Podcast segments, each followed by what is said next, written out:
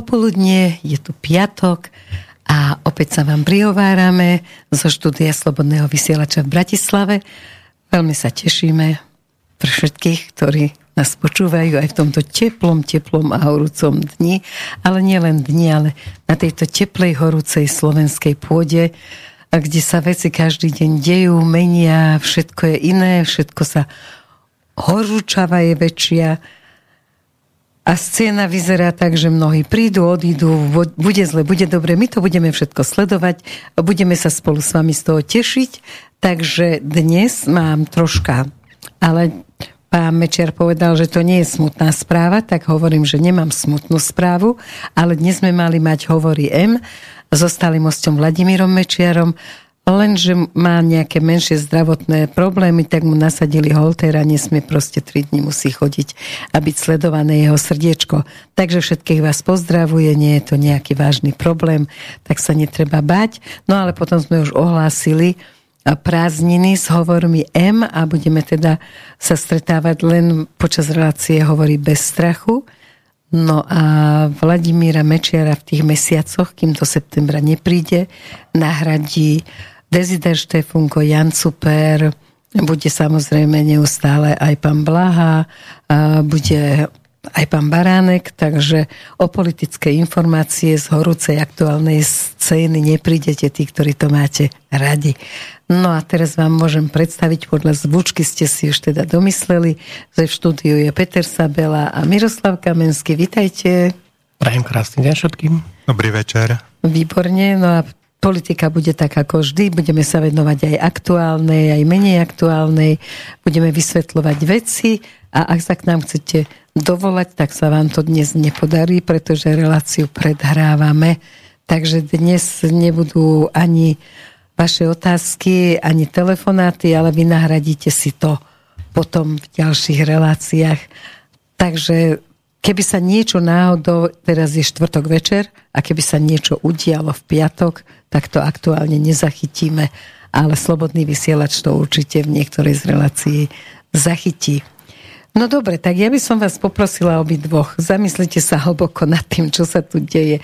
Ono sú to z hľadiska histórie a z hľadiska vesmíru úplne smiešné veci, ktoré ale považujeme za dôležité a za vážne, tak ako nový čas píše, zlomí Richterová väzy predsedovi parlamentu. Tak, čo si o tom myslíte? Kto, prečo, ako sa bude správať v tejto kauze, ktorú teda na, máme momentálne ako na Slovensku kauza, ale je to taká búrka v šerbli. Ja by som chcel ešte k dnešku povedať, vlastne zajtra to už bude o deň neskôr, dnes 22. 6. je výročie E, tzv. plánu Barbarosa, ktorému potom by povedal viac. Peter, budeme o tom hovoriť, Miroslav, to je hej. úplne normálne, takže hej. moderujem to tu zatiaľ ja. Áno, áno, hej. Dobre, ja ti ďakujem, že si predbehol udalosti, ale nevadí, už to tak nejak dotrepeme spoločne. No tak poďme na toho Kolára. No, takto ja všeobecne mám o tom málo informácií, lebo ja som počul nejaké, alebo teda videl nejaké facebookové správy, alebo e, nejakú skrátenú, nejakú, nejaké skrátené vyjadrenia. No nie, ja ti to hovorím teraz no. ako právnikovi, ako všetci vieme, že si právnik, trestňák. Práve tam a... by som bol veľmi opatrný. No a preto, preto ti hovorím, veľmi, že veľmi jednoducho uh, ja poviem svoj názor a ty ho právnicky okomentuj. Poprvé má, e, mala byť e, v niektorej z televízií besiedka z parlamentu priamo, lebo veď za celý týždeň zasada parlament, kde sa mal zúčastniť Fico a Kolár. Ľudia na to teda čakali, potom sa objavil moderátor a povedal, že no, povedali sme vám, že bude pán Fico a pán Kolár, ale pán Fico povedal, že uh, odchádza z tejto debaty, ak sa má debatovať o tom, že že práve nafackal teda tú svoju drahu a ona napísala 150 poslancom list o tom, že čo teda urobil. No takže Fico sa nezúčastnil a pán Kolár začal s tým, že aké je to strašne dôležité, tomu treba venovať pozornosť, to nie je nejaká taká vec, ktorú by sme mohli bagatelizovať a on sa k tomu bude vyjadrovať. Tedy už mi blikalo svetielko a hovorila som si, na čo rozmazávať v parlamente jeho súkromný život, čak to by sa tam každého dal. Jeden pije, jeden docal facku, druhý dal facku, tretí niečo tam si tak prihral a nedošlo sa na to. Čiže na čo o tomto sa baviť? Ako ľudí to absolútne nezaujíma, ľudí zaujímajú dobré zákony. No a potom teda tam porozprával, že je to hrozne, hrozne dôležité a začal o tom potom hovoriť aj v parlamente a povedal svoj názor, že keď teda niekto jeho decka sa dotkne alebo ho ohrozí, takže samozrejme vždy ako hrdina bude pár facik nasledovať, on si to proste takto vyrieši. No a teraz, ako preto ja to nebagatelizujem, ale neuvedomil si, že na každú, na každú vetu je nejaká reakcia, že tí poslanci to sledujú. A zrazu už začali vytrčať tie hlávky, najprv Saska, potom ďalší, potom Cigánikova teda skoro omdlela, aká to je červená hranica, že ženy sa nesmú byť. Ja to e, nezľahčujem, ale naozaj urobiť z toho politický kapitál, z toho vytlc. Samozrejme teraz je v novinách, že odborníci hovoria, že nikdy nemôžeš dať žene facku, proste to nejde. On zase hovorí, že keď niekto hodí po mne decko, malé ročné, ktoré spadne na zem, tak ako nemám inak, nemôžem a nechcem inak reagovať. On tvrdí, že nechcem, že proste si to vybavím s tým človekom, čo sa takto správal. Takže teraz na takejto maličkosti sa dá krásne dokázať, ako sa z hociakej hlúposti môže vytvoriť kauza, ktorá bude treba stáť toho kolára skutočne aj nejaké hlasy vo voľbách, a ktorá ho bude stáť treba aj ten post toho predsedu parlamentu. Takže ja som sa ten princíp, že ako sa dá vymyslieť kauza z hocičoho, bolo to pred 12 rokmi, čiže ja neviem, či vôbec práve sa takéto veci po 12 rokoch ešte... Takto sú tam aj premlčacie lehoty, to je prvá vec. Uh, druhá vec, my nezabudajme na to, že začala brutálna predvolebná kampaň. To je to podstatné. Ja sa pýtam, prečo sa to vyťahlo teraz 3 mesiace pred voľbami a 12, po 12 rokoch. Po 12 rokoch, akože a 12 rokov nikoho to nezajímalo. Uh, treba sa spýtať, kto je za tým a prečo sa to teraz takto načasovalo a prečo teraz sa to takto akože brutálne vedie. Lebo um, zaplnený je celý Facebook, YouTube a všetko možné. Uh, to musí to aj platiť, to nie je len tak. Ide o to. Je to čistá kampaň, tak niekto no, musí platiť. Tam sú trendové veci, ktoré na to, aby to malo také sledovanie a kto to platí, to je prvá vec. Takže predvoľbná kampaň začala. Ja by som nepodceňoval nikoho, kto je za tým. No a viete, ja sa stále pýtam, normálne ako trestný právnik sa spýtam, vy si pamätáte, čo ste robili pred eh, tromi týždňami alebo pred tromi mesiacmi? No to ja nie. No ale tu niekto si pamätá, čo bolo pred 12 rokmi. Dobre, tak ale zase, keď ťa niekto sfacka, to si počkej, pamätáš počkej. celý život, ako keď by ma bil do bezvedomia, zapamätám. To je mm, isté. No počkaj, ty rozprávaš, keď by ma bil, je tam nejaký kondicionál. Ešte raz, ja sa nikoho nezastávam. Rozumiem ti. Nemám o tom relevantné informácie z toho si, dôvodu. Ani si ja som pritom nebol. nebol. Jasne. Hej, jedna strana si hovorí svoje, druhá strana si hovorí svoje akože dokonca tam sa s tým má zaoberať NAKA, akože po 12 rokoch e, takejto veci. To je tiež čudné, nie? No, tak NAKA, NAKA čo, NAKA politicky vieme, aká je situácia. Že NAKA nie je apolitická, hoci by mala byť že no. právo nie je apolitické, hoci by malo byť. Takže len som chcela, akože jedni určite fandia Kolárovi, iní ho za to zatracujú, ale mali by sme byť v nadhľade a naozaj by sme mali rozmýšľať, ako ty hovoríš, kto je za tým, prečo to teraz vyťahol a kto bude teda, kto bude ten, čo to platí. Peter má svoj názor? E, ja, čo mám skúsenosti z rôznych bytiek, čo som sa zúčastnil, tak e, tam na to trestné oznámenie vždy požadovali potvrdenie od lekára, čo v tomto prípade je nezmysel. Po 12 rokoch nikto nedá také potvrdenie Uh, neviem, Miro, súhlasí s tým, že keby to bolo čerstvá záležitosť a ide k lekárovi, prvýkrát je ten, ten postihnutý... Ona povedala, že ne, nechcela to ísť, akože nechcela to hnať až takto, že by zavolala policiu. Lebo že Ale tam po 12 aj, rokoch? Aj mama. Pre, prečo to začala po 12 rokoch? Lebo takto, ak, je to, ak ešte raz, nikoho, absolútne nikoho sa nezastávam, ani jednu stranu, ani druhú stranu. Ale prečo sa to vytiahlo po 12 rokoch pred voľbami? Čo je mimoriadne zaujímavé z hľadiska no. aj toho, že sa ako by tak... sa to malo riešiť. No, Ale sa poslanci sa chytili a všetci majú názor a všetci už vedia, kde sú červené čiary, pritom môžem zodpovedať. Ale skade vedia, neplatí presumcia neviny? Po prvé platí, ale po druhé je to, je to politické gesto a to je to, že teraz na tom zbierajú kroky. Keby niektorý prišiel a povedal, že no ja som na tom takisto ako kolár. Mne keby niekto ohrozil dieťa, tak mu ich hneď jednu razím. A tak by si nezískal by politické body. A tam bola chyba aj zo strany Borisa Kolára, že sa vlastne k takej veci priznával a že reagoval tak veľmi emotívne e, pred tými novinármi, pretože keby reagoval s úsmevom a povedal by, že také niečo sa nestalo, alebo bolo to úplne ináč. Alebo a, hádajme, kto je za tým a to, to a podobne, tak by to bo, malo úplne iné vyznenie. Je to pre mňa nepochopiteľné, že reagoval takto, bude v strašne nejakom veľkom strese, alebo to bol nejaký možno zámer, to neviem. Dobre, ty si od trojpíspenkových, ako môže sa stať aj, že v záujme trojpísmenkových oslovíme bývalú Milenku alebo matku detí, lebo u ňu je ťažké povedať, čo je Milenka, čo je matka detí, volajme ich matku detí, aby nám troška pomohla v tom predvolebnom boji nejako nastaviť krivé zrkadlo? Za mojej éry v našej tajnej službe sme mali tabu zaoberať sa nejak politikmi alebo niečo takéto akcie robiť s nimi, takisto aj s novinármi. Neviem, ako je to v súčasnosti, ale myslím si, že sú tie isté zákony a ten istý zákon o tajnej službe, tak určite to nie, nie je práca oficiálne tajnej služby, že by na to bol založený nejaký spis alebo nejaká špeciálna operácia. E, jedine, že by na to boli použití nejakí e, operatívci e, nezákonne a mimo svojich pracovných úloh, takých vlastne zamestnáva bývalých nejakých príslušníkov tajných služieb, rôzne, rôzne skupiny na Slovensku, napríklad aj pán Kočner zamestnával príslušníkov bývalých tajných služieb. Tak. Myslíš priamo Petra? Dobre, ktorý ho potom zradil, zrazil. Je tam ešte aj odputanie pozornosti tej verejnosti od kľúčových vecí, ale to sú existenčné veci.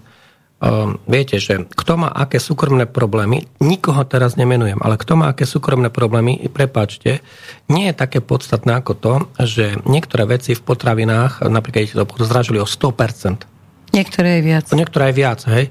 No to je oveľa dôležitejšie. Dobre, no Dokonca to sú tie... aj oveľa dôležitejšie, že nám prepadne niekoľko miliárd eur, miliárd eur. Áno, o tom budeme tiež hovoriť, ale toto, toto som chcela na začiatok, lebo teraz tým žije vlastne celé Slovenska multitatínek robí zle svojim ženám a to sa teda nepatrí. Istambulský protokol sme nepodpísali a možno sme ho preto nepodpísali. To som, prepáč, musím ťa preušiť. Ty Preruš. si použila plurál, že robí svojim a tak ďalej. Množné číslo. Um, nie. Oni sa ešte ozvoje ďalšie. No zatiaľ nie. Prečo, prečo to takto progno, prognozuješ? Buďme ako racionálni, a buďme, povedal by som, normálny, stále platí prezumcia neviny, to je prvá vec, lebo tu už, e, vieš, najhoršie je, keď my sa dostávame do fázy, že médiá, to je jedno, či sú to sociálne siete alebo nejaké portály, Jasne. vopred niekoho odsúdia, nič si nevypočujú a potom sú, potom sú šokované. Súd ho oslobodil. Áno, to zažívame každý deň a to je presne o tom a tomu nepomôže ani ty, ani ja, ani Radio, ani Peter, že médiá skutočne nezvažujú, lebo mali by zvažovať, že čo uverejnia a čo neuverejnia. Nie, média... Ma, majú uverejniť všetko, ale nie s tým, že a je to takto a odborníci vravia, že nikdy sa nemôžeš, toto nemôžeš urobiť a iný odborník vraví, že toto môžeš urobiť. Čiže nálepkujú. Teraz dostane nálepku, že je to proste hysterik, ktorý sa nevie zdržať, keď ide o niečo také, kde by mal... Niektorí ľudia dokážu, však ty to vieš lepšie ako advokát. A čo dokážu? Že niektorí ľudia sa dokážu ovládať a im jedno hodíš decko, ono zodvihne, umie a povie ti, že vypadni z môjho domu, pretože s takouto ženou žiť nebudem. To je istý typ ľudí. Ale druhý proste to...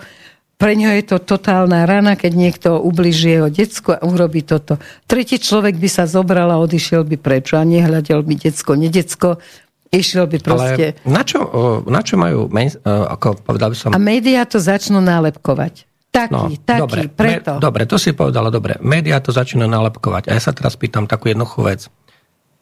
Ten tzv. mainstream, čiže tie hlavné médiá, po slovensky fake stream, už sú, fake oni, stream. oni sú už fake stream, tak akože mm, my sa nemôžeme dostať do situácie, že oni určia vopred vyníka, vopred určia, kto je obeď Oni to vopred, vopred rozhodnú, vopred to tým ľuďom namanipulujú.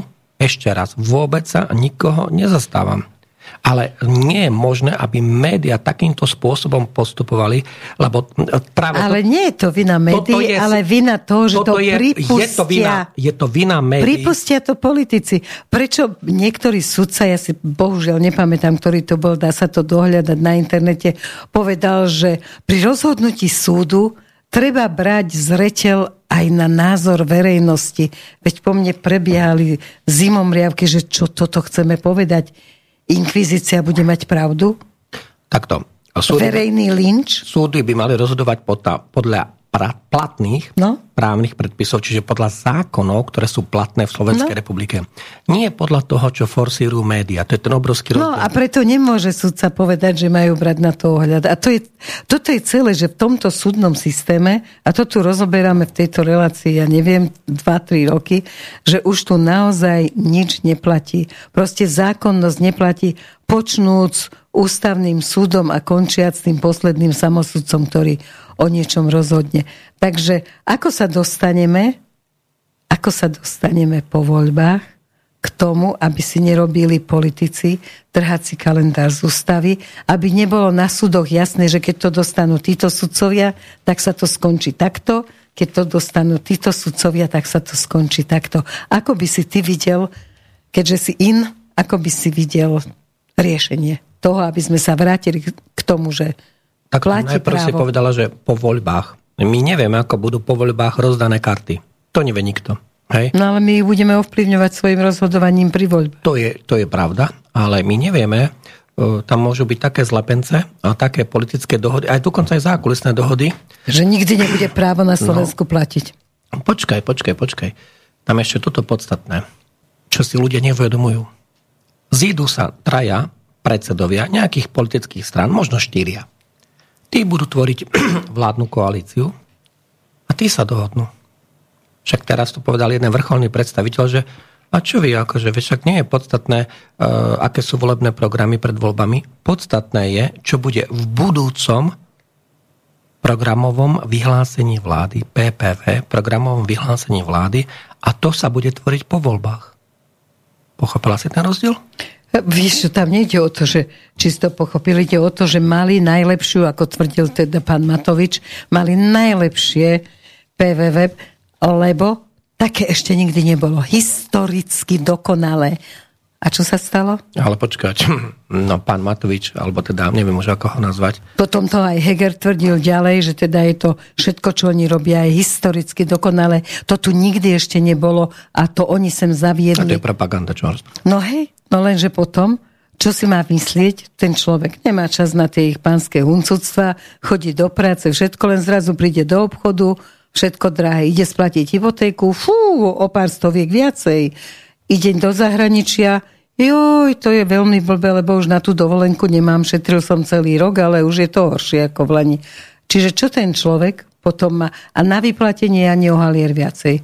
Ale reči je kopa. Ale, ale prečo sa pýtaš takto? Ja sa spýtam jednu vec. A prečo prišlo na to referendum, ktoré e, teda... Prišlo veľmi veľa ľudí. Nesúhlasím s tebou. Milióny. No a čo? Milión sto tisíc. Zo 4,5 milióna platných možných voličov. 2 milióny podľa mňa prišli. 1,1 milióna, tak si to pozri. Dobre, ja ti verím, lebo Nemusíš to tu pred sebou, ale, ale napriek tomu, kto tu zodvihol milión ľudí zo sedadiel, aby prišli. A prečo a nezodvihol 3 milióny ľudí? Ale my musíme rátať s tým, čo sa robí, nie že prečo. Prečo namiesto 27% neprišlo 80%? Ale chápeš, chápeš že ľudia chápeš nie sú u nás zvyknutí na to. Tak nie sú zvyknutí, na nich trpia. No dobré, ale tá apatia z čoho vznikla? Z toho, že tu neplatí právo, neplatí tu uh, zdravotníctvo, ktoré má byť zadarmo a už si môžeš teraz začať šetriť, keď ťa chytí akákoľvek choroba, aby si mohol teda si dať niekde zoperovať, keď sa dostaneš v, čer- v termíne, ktorý je na čas. Takže tá apatia je racionálna. Žijeme... Nie, nie racionálna. Je to lenivosť a je to lenivosť ľudí, či už politická, psychologická alebo akákoľvek.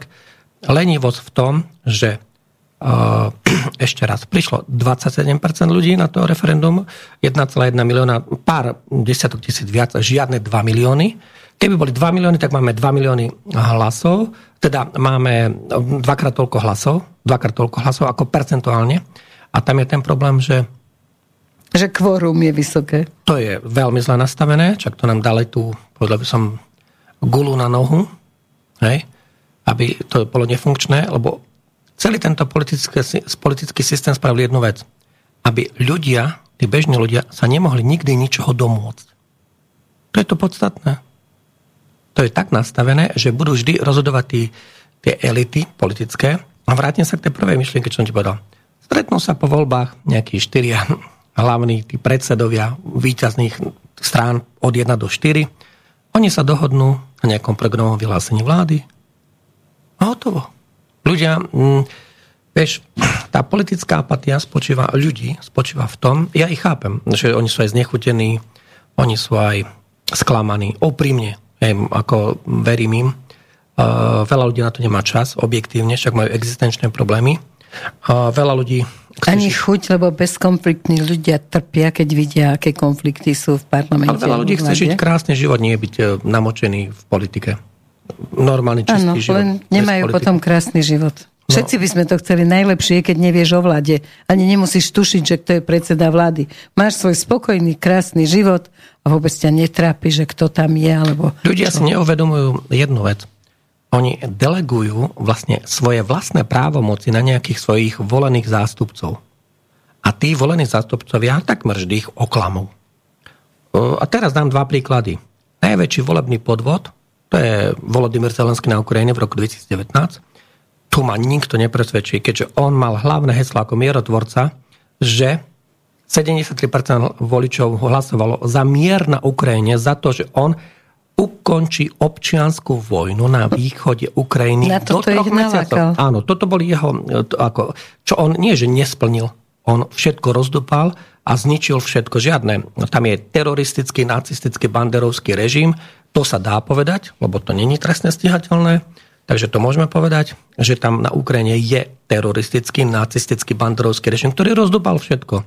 E, rozdopal všetky systémy, rozdopal akože všetky mm, ľudské práva a slobody, e, zakázal, e, povedal som, všetky politické strany, tak to je tam na tej Ukrajine, zakázal akúkoľvek, povedal by som, čokoľvek je ruské, v krajine, kde väčšina ľudí hovorí rusky, to je to podstatné. Hej, nie, že 3% alebo Jasne. 5%. No a ďalší takýto mm, strašný prípad, odstrašujúci, to je Georgia Meloni v Taliansku ona mala pred voľbami proti migrantom a prorusky a, a, a, a také, no, na to nalákala väčšinu ľudí. Len čo sa stala predsedničkou vlády, alebo predsedkyňou vlády v Taliansku?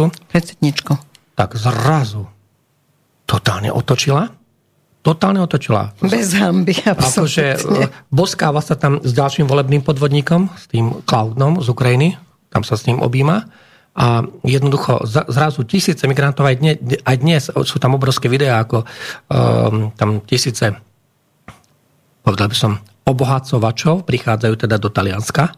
Taliansko, čo sa týka tohto, tak je v kolapse. Oni to tam akože nezvládnu, preto sa napríklad aj veľa Slovákov z Talianska stiahuje preč, lebo ak pred 20 rokmi to Taliansko bola krajina, tí ľudia tam žili. Myslím teraz tí Slováci to bola normálna krajina, kde ste sa mohli večer prejsť, kde ste mohli si dať kávu, kde ste mohli akože sa normálne podebatovať. Tak teraz choďte večer niekde o 8 a to už není, povedal som, bezpečné, ak to môžem tak slušne povedať. Tie ostatné veci ani netreba rozprávať, lebo to je tragédia, do čoho nás títo všetky, všetci šialení progresívci, liberáli, čiže fašisti, lebo to je fašizmus, to, čo oni robia. No počkaj, toto už nie je trestné? To nie. My, my sme chceli udržať rádio v chode. No, tam nie, nie a, nik- a nikoho, som, nikoho som nemenoval. Dobre. Nikoho som nemenoval. Samozrejme. Ideme ďalej. Ako režim môžeš povedať?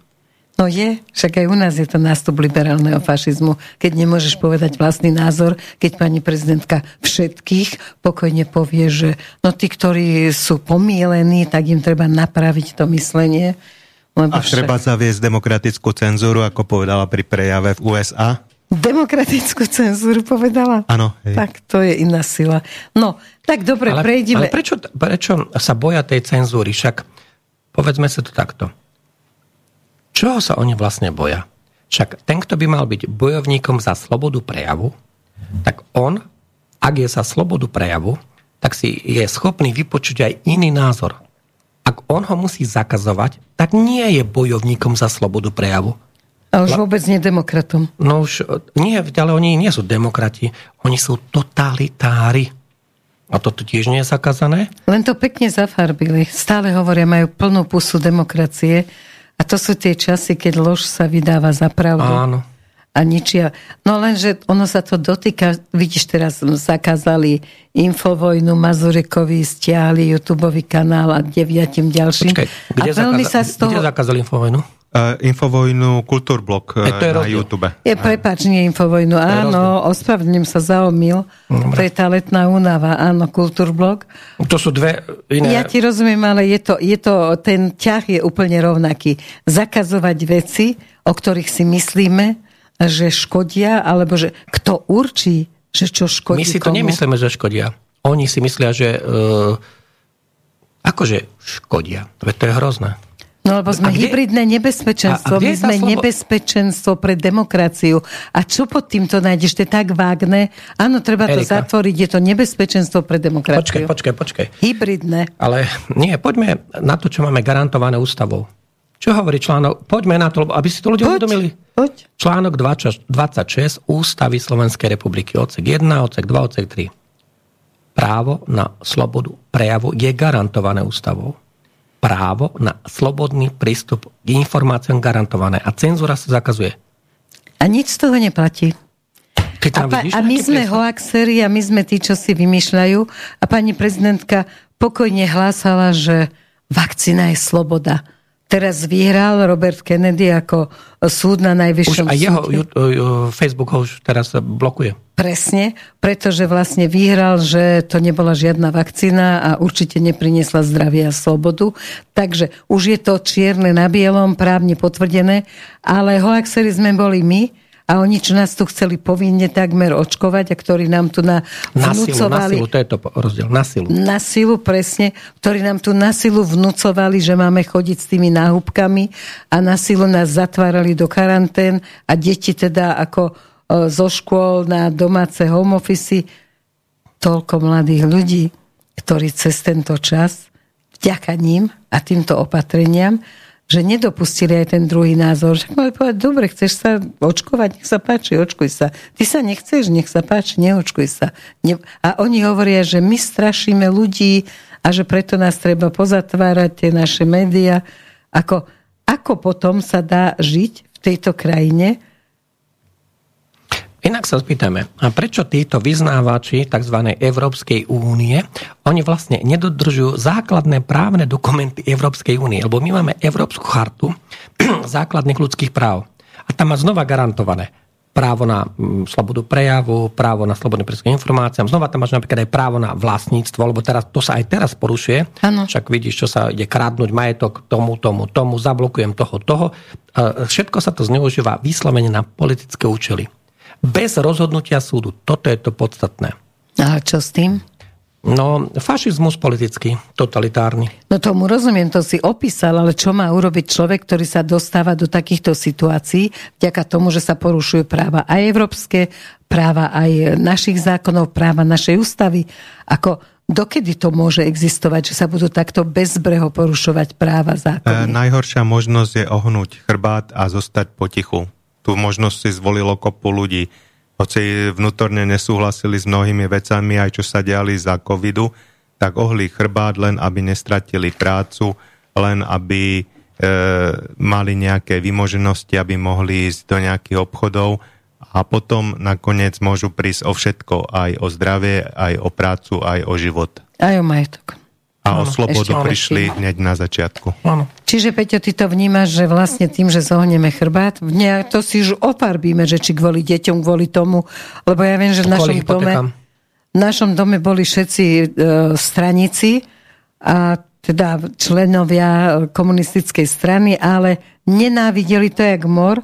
Ja som nebola, keď som mi hovorila, že prečo to robíte? Aby sa moje decko dostalo na vysokú školu, aby sa moja matka nech nemá problémy vonom, v robote a podobne. Takže o tom to hovorí, že takto sa správame stále? Áno, je to, je to možno aj mentalita e, väčšiny, preto práve sa darí týmto rôznym tyranom a diktátorom vládnuť. A to nielen u nás, ale po celom svete. Vždy iba určitá časť ľudí sa zamýšľa nad e, rozumnosťou tých e, príkazov Opatrenie, a zákazov a uvažuje.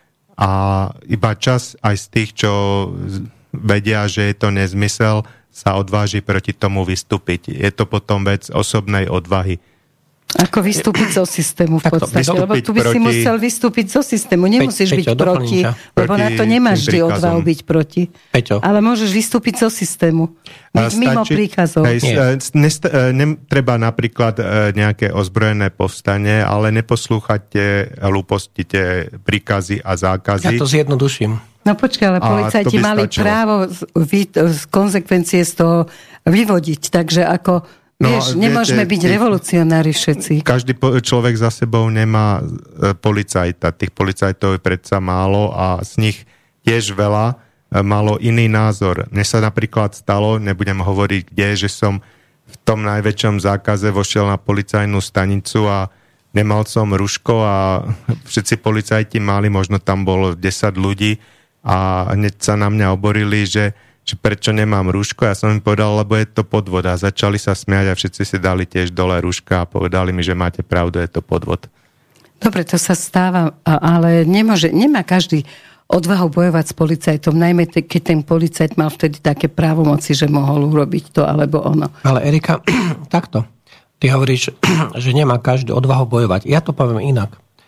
Ľudia, zbavte sa strachu, a tým pádom ste vyhrali. Toto celé je o jednej vete. Ľudia sú zastrašení Áno, médiami. Máš pravdu. Zastrašení sú ekonomikou, bankami, zastrašení sú hypotékami, zastrašení sú celou tou situáciou. A je to o, o tom vnútornom postoji tých ľudí. To znamená, e, samozrejme, že ak ľudia sa prestanú báť, to je to rozhodujúce. Lebo hm, keby sa ľudia nebáli, ale ja to poviem inak, čo, aby to pochopili Veľakrát sa hovorí, že Putin na tých fake, stream, fake streamových médiách, klamlivých médiách, sa stále rozpráva, že Putin ako nemá podporu. Ja vám poviem jednu vec. Keby 14 miliónovej Moskve, kde je 30 miliónov ľudí dookola, v tom podmoskovi a dookola, prišlo na manifestáciu 5 miliónov ľudí proti Putinovi, ani Putin to nedá. Pochopili ste ma? Samozrejme, že to chápu no, ľudia, len no že... a, a, a potom, keď tu je nejaká manifestácia, tak buď ľudia nemajú čas, alebo nemajú peniaze na to a tak ďalej. Alebo potom, keď je doslova... Alebo vystupuje tam ten a ten, tak toho ja počúvať nebudem, lebo ja chcem počúvať Alebo iného. potom príde len 27% na to referendum. Ja nehovorím, že by sa niečo podstatné zmenilo, ale ten hlas ľudí by bol iný, keby tam prišlo 70%. No, ja to poviem. Neroho, nerehotala by sa na druhý deň Veronika v televízii. Ha, ha, ha, ha. Áno, že... Že Kto ako ste tam, dopadli. koľky Áno, tam boli, a... ako ste dopadli, ja som to no. videl. Uh, pre mňa je zaujímavé s mnohými, čo robím rozhovory, a tak hovoria, že toto nebude revolúcia toho, že či vidíme do ulic a budeme kričať, ale revolúcia toho, čo v sebe urobíme, to, čo ty hovoríš. Či sa na, naučíme zbaviť sa strachu, strachu, či sa naučíme naozaj navzájom sa podoprieť, keď je zle, lebo zbavíš sa strachu, odídeš od niekiaľ a chvíľočku možno nemáš peniaze. A ja tvoj sused ti pokojne dám, lebo viem, že keď ich budeš mať, tak mi ich vrátiš. Proste, či sa naučíme byť e, navzájom človek sebe človekom. A, a toto asi bude tá revolúcia, k čomu toto všetko, čo vidíme, má viesť. Takto, toto, čo si povedala, by bolo E, možné takou normálnou cestou za predpokladu, že by sme tu nemali dve okolnosti, možno tri. No. Prvá je táto. Takže e, výsledky tej vojny na Ukrajine strašne veľa veci zmenia. To nepodceňujeme. Oni to zmenia. Oni preformatujú O tom Európy. budeme hovoriť v druhej časti. Čiže e, ešte raz. Ale len, že keby to nebolo, sme niekde v inej situácii. Čiže no. výsledky toho, tej vojny, toho frontu na Ukrajine preformatujú Európu. Už sa to deje. Už sa to, to deje. Ale z jednoduchého dôvodu. Však rožok stal 6 centov, stojí 15. Hej, a rožok tak kde ty kupuješ za 15? My také lacné nemáme v No my sme z dediny s Mirkom. Takže, je tak, takže, to takže to je prvý argument. Hej, takže výsledky tej vojny veľa vecí zmenia. Druhý argument. ľudia si neuvedomujú, že nástup artificial intelligence, intelligence ako umelej inteligencie, ak to chce niekto po rusky, iskústvený intelekt, tak uh, tie budú také, že do troch, maximálne do 5 rokov zmenia nám celú tú reálnosť. Naozaj ju zmenia. A um, my nie sme na to pripravení. Viac je na to pripravená Čína ktorá, má, uh, ktorá je pred nami um, roky, rokúce v tejto, uh, povedal som, umelej inteligencii. Ona preformátuje nám celé to vedomie, preformátuje nám celé to ako celú tú budúcnosť. Pozor, ak to dovolíme, lebo opäť niektorí, tí, čo s tým pracujú a vedia, aké je to nebezpečné, no. tak sa snažia už teraz na Vôbec. začiatku dovolať, že treba to kontrolovať. Nemôže to, to byť opäť bezbrehe. Teraz sme objavili umelú inteligenciu. Nie, tak ako si neovplyvnila revolúciu, keď prišla pára do priemyslu, ako prišla elektrika, potom prišlo uhlie, atomová energia, tak ani artificial intelligence, ne, ako umelú inteligenciu neovplyvníš. Vôbec ju neovplyvníš. Môžeš vymyslieť kontrolné systémy, ty vieš, čo všetko môže Nie. právo a zákon, ale teraz sa vás pýtam, dobre, ľudia Ani sú... nie záujem ľuďom sa, áno, lebo nerozumieme tomu. Ľuďom sa proste nechce ísť do ulic a teraz sú Francúzi, tým sa chce ísť do ulic. A sú v uliciach mesiace a nič. Kopu zranených. Čiže o tom to mi povedzte. Čiže a... nepomôže, že my, my sme, keď hovoríš Mirko, že leniví, alebo Peťo, proste Dobre, ale čo tí neleniví sú na tom rovnako? Čiže čomu to pripisujete? Že vo vzduchu vysí zmena a že proste je jedno, či si revolučný alebo zápecnický, že tá zmena proste musí prísť a jediné, čo môže zmeniť, ty si ty sám? Treba rozlišovať dva druhy. Vieš, ty si popísala tu Paríž, tak takto. Uh, môžeme byť za aj státictvé demonstrácie, milióny ľudí prídu demonstrovať, ale ja odsudzujem akýkoľvek vandalizmus, podpalovanie obchodov, demolácie obchodov. Preto, toto není politika. To znamená, odsudzujem všetko, keď tam podpalia 2000 aut, rozbijú 10 tisíc obchodov, tak toto není politický protest, to je vandalizmus a to je možno anarchia, ale takto sa to nemá robiť. To je ten veľký rozdiel. Takže v žiadnom prípade nie týmto smerom, ako to tam ide. Možno tí ľudia tu už aj psychicky nezvládnu a možno už aj tá, povedzme si na rovinu, občanská spoločnosť je už aj v takom stave. Dobre, len ja som sa pýtala, proste na to, že akým spôsobom nepomáha ani to, ani to, že či naozaj to nie je o tom, že proste, ako by som povedala krásne, feministicky, by som povedala, že doba je tehotná zmenou a že či budeme e, spať doma, alebo budeme bojovať, tá zmena proste príde a od toho bude závisieť, aká bude, na akej úrovni budeme my ľudia. Ale myslím našu morálnu úroveň, lebo roky a roky si myslím a hovorím a pýtam sa ľudí, že toto je kríza morálky. Toto nie je kríza ani energetiky, ani ničo, lebo keby to nebola kríza morálky, tak nebudeme hovoriť, že Rusi nám nechcú dodať palivo, Rusi nám nechcú, oni chcú, my im dávame sankcie, jednu, druhú, tretiu, jedenástu, tuším, 15 už vymysleli. A a 12. tak, balík. Áno, a takto je to vo všetkom, že proste tá nemorálnosť, že hovoríme o tom, že zelená energia, všetko my musíme podriadiť tomu, lebo mení sa klíma, ubližujeme planete a potom si z, zo zištných dôvodov vozíme skvapalnený plyn od niekiaľ cez, cez kopu. Z Ruska. Áno, z Rus- ja z viem, Ruska, že na pôvodne, áno, áno, presne. No, pôvodne je z Ruska. Prekúpi ho India, Čína, Saudská Arábia alebo Američania. Američania, hej, a trikrát drahšie nám ho predajú. No. Ja by som ešte k tomu doplnil to, že ja už som to tu naznačil, aj veľa ľudí to naznačovalo v rôznych týchto uh, slobodných médiách, že demonstrácie nič nevyriešia, ale sú dobre na to, aby sa ľudia spoznali navzájom, aby videli, že nie sú sami. A potom je to, to ten je aktívny odpor, to sypanie piesku do tých ozubených koliesok. Jednoducho, že nepočúvajú tie nezmyselné príkazy a zákazy a ignorujú ich a navzájom si to vysvetľujú. A to je oveľa účinnejšie ako nejaká desaťtisícová demonstrácia pred eh, prezidentským palácom to, že to ľudia nepočúvajú tie nariadenia, nechodia na tie e, napríklad, keby v budúcnosti znovu boli testovania, nenosili by tie náhubky rôzne, lebo ďalšie pandémie sa pripravujú aktívne, tak e, tým by e, ten systém, samotný tí policajti, aj politici museli tie nariadenia, ktoré nikto nedodržiava, zrušiť. No nemuseli by ich zrušiť. A to je práve, že keď oni tomu dajú akože silu zákona, tak jednoducho uh, sme všetci postihnutelní. Tak... Je taký, taký kreslený príbeh, stále aktuálny, je starý už roky a roky, o troch obrázkoch na prvom obrázku stojí človek s bičom až e, šlá nad hlavou klačucie, klaču, e, z zástupu klačiaceho a všetci majú dole hlavy. Potom sa jeden postaví a on šláha tým bičom do neho a potom sa postavia všetci a ten človek, e, ktorý šláhal bičom, záhadzuje bič a uteká.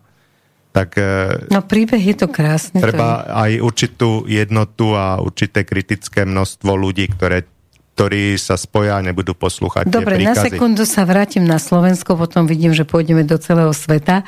Takže na sekundu ešte ohodnoťme teda, ako sa nám pani prezidentka takmer v slzách a ľudia na zastávke hovorili, aká je ona sympatická, ako jej strašne poubližovali, že až natoľko, že ona teraz musí odstúpiť kvôli svojej rodine. No neviem, akože ostatné rodiny politikov, aké peklo si zažívali už dávno, keď prenasledovali liberáli Fica, takže naozaj bol Davo, Šibenica pred domom. Presne, Dav bol ochotný ho linčovať, tak to bolo vypeté všetko. A ona teraz nám povedala, že už teda ako nemôže toto... Ináč z mojho, uh, mojho hľadiska je to prvé a jediné zatiaľ jej rozhodnutie, ktoré je rozumné. Schvaluješ ho. Ktoré schvalujú Mirko, ľudia. ty či, čo myslíš o tomto jej celom? No ja som počul ten jej prejav, teda keď sa lúčila, tlieskam, tam bolo také zaujímavá myšlienka. Ona povedala, parafrázujem, ale je to, ako by som ho citoval. Áno. Mám pocit, že nerozumiem tejto krajine. Áno, to už pár Veľmi zaujímavé. A ja som tak rozmýšľal, a kedy si nadobudla tento pocit? Že nerozumieš tejto krajine? Akože určite nie je včera, alebo ako, lebo takto. Mm, ak je niekto vyslovene proamerický, probruselský, proukrajinský, čo ona verejne ako vyhlasovala, Samozrejme. pro prosorošovský, promimovládkovský, a v podstate protislovenský, tak potom sa nečudujem, že niekto tomu nerozumie. Že nerozumie tejto krajine. Veď ale ešte raz ľudia, ale veď táto spoločnosť, títo ľudia, oni sú proslovenskí. Kde je tá slovenská kultúra? Kde je ten slovenský folklór? Kde je tá podpora tých Slovákov? My podporujeme kade tade kohokoľvek po celom svete, alebo my sme už ožobráčení kvôli tej Ukrajine, Ano. Ožobráčenosť. A tam sa stále nájdú peniaze, ako sa zadlžiť, aby sa Slovensko zadlžilo.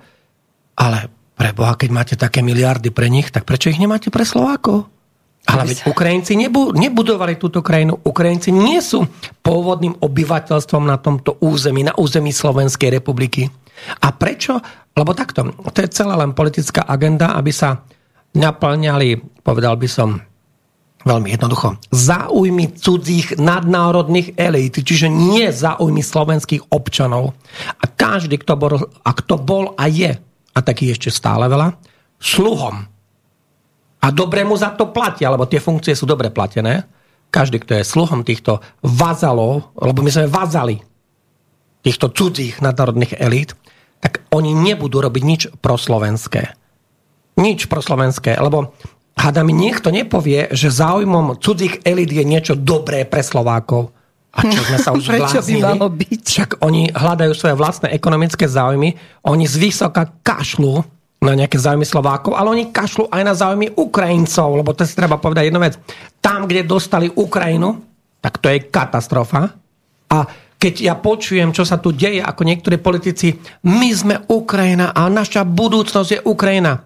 V žiadnom prípade naša budúcnosť nemôže byť Ukrajina a v žiadnom prípade budúcnosť Slovenska nemôže byť to, v akom stave sa nachádza Ukrajina a to je výsledok nezodpovednosti politikov, to je výsledok ich nezodpovednosti, lebo to sa nedá inak nazvať. To je zločinecká politika, ktorú títo politici vedú proti obyčajným ľuďom. Oni jednoducho nezastupujú záujmy obyčajných ľudí. Oni zastupujú záujmy politických elít, cudzích elít a preto treba sa zamysleť nad tým, oni, tí ľudia sa dajú veľmi ľahko oklamať propagandou, hej. Však pozrite sa, čo teraz PSK, aké má reklamy. Všade. Ale veď to je najničivejšia strana Slovenska, ktorá ide brať, znižovať ľuďom dôchodky, najničivejšie všetko, čo sa môže dať, ale majú dostatok peňazí na to, aby takúto zhubnú politiku Propagovali. propagovali a to je katastrofa. Ale to a... bolo aj s Čaputovou. Nikto nevedel, kto je tá pani, taká dosť zubožená na tých plagántoch. Možno niečo vedeli, že niečo so smetiskom mala. Ale potom stále a stále a stále všade bola, všade vyzdvihovali, ceny dostávala za to, čo neurobila. Ceny ešte dobre financované. Takže toto je, toto je tá Goebbelsčovčina. Že Aj oni... Vlastne minister propagandy hitlerovského Nemecka Goebbels mal známy výrok, že dajte mi do rúk média a urobím z národa stádo svíň. A je to presne tak. A, a toto momentálne ľudia, toto sa na nich skúša, že stokrát opakovaná lož sa stáva pravdou. A teraz pred tými voľbami to bude o mnoho, o mnoho, Kampaň o mnoho bude viacej. brutálna. No len potom ako? Ľudia povedia, že, vyberá, že správne je vyberať si srdcom. No do keľu koľky máme tak otvorené srdce, aby sme naozaj Nie, sa vedeli naladiť na to, čo, čo je pravda, čo je dobro, čo je, ja neviem Tam je, tam je tento problém. Keď sa pozrieš na celé to politické spektrum, ktoré teda má nejakú šancu kandidovať do nejakých národných, teda do volieb do Národnej rady, tak tam je problém, že Ty tam vidíš štátnikov, ale štátnik nie, nie, to je niekto, nie, to je štátnik, to má byť na, na čele štátu a bude taký štátnik, že sa naozaj zapíše do histórie Slovenskej republiky a že o 150 rokov tí Slováci si ho budú pamätať, ako si pamätali doktora Štefana Mojzesa alebo iných ľudí, ktorí, keď bol predseda Matice Slovenskej. No ale dejiny píšu výťazí, takže tak ako Mečiar, hoci bol štátnik, tak ako e, momentálne tak sporadicky raz za 15 rokov do televízie ho pozvu na operu alebo na koncert a nejaký dobročinný e, dospelo to až do takej absurdnosti, že taxikári, s ktorými sem chodím, jasne, že vždy človek debatuje s nimi, tak oni mi povedia, ja tak nenávidím Fica, že by som mu rozšlapal ksicht, ale voliť ho budem, pretože jediný vie, čo tu kde je a ako sa s tým dá pracovať. Ináč tá nenávisť je tiež dôsledok propagandy. Presne? To roky, roky platili no. obrovské peniaze, napríklad aj Hašťák, známy z Gorily, e, známy podnikateľ z Penty, sa vyjadril, že dal 2, 2 milióny eur na kampaň proti Ficovi a podobne. A určite z tých rôznych sorošovských zdrojov išli milióny a milióny e, pre rôznych umelcov, čo e, vlastne podsúvali rôzne aj fil, filmy a seriály, v ktorých ho nepriamo zobrazovali pod inými fiktívnymi menami a, a potom sa kritizovali. Pani, a potom sa pani prezidentka čuduje, že... tej obrovskej nenávisti. Vlastne najväčšia nenávisť... Sama ju šírila. Najväčšia nenávisť je vždy bez príčiny. Buď za peniaze, alebo vyvolaná týmto huckaním vlastne ľudia, niektorí sú ako psi, že keď ich nahuckáte na niekoho, tak na ňo brešú a utočia bez toho, aby s ním niečo mali.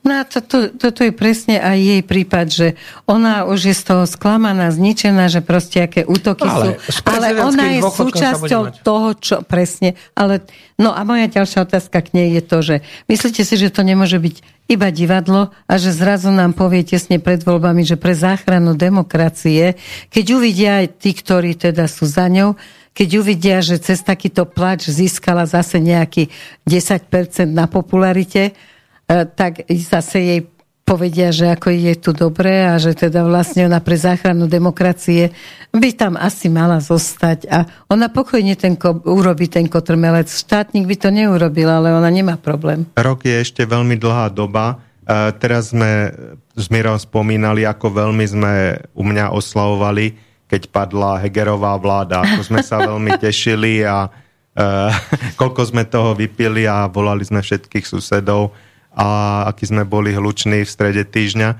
ale netušili sme, že hoci tá vláda padla, že tam zostane ešte pol roka a narobí toľko veľa zlého ešte, koľko stihli narobiť. Tak za ten rok naozaj sa dá ešte urobiť veľmi veľa zlého pre Slovensko a jeho občanov.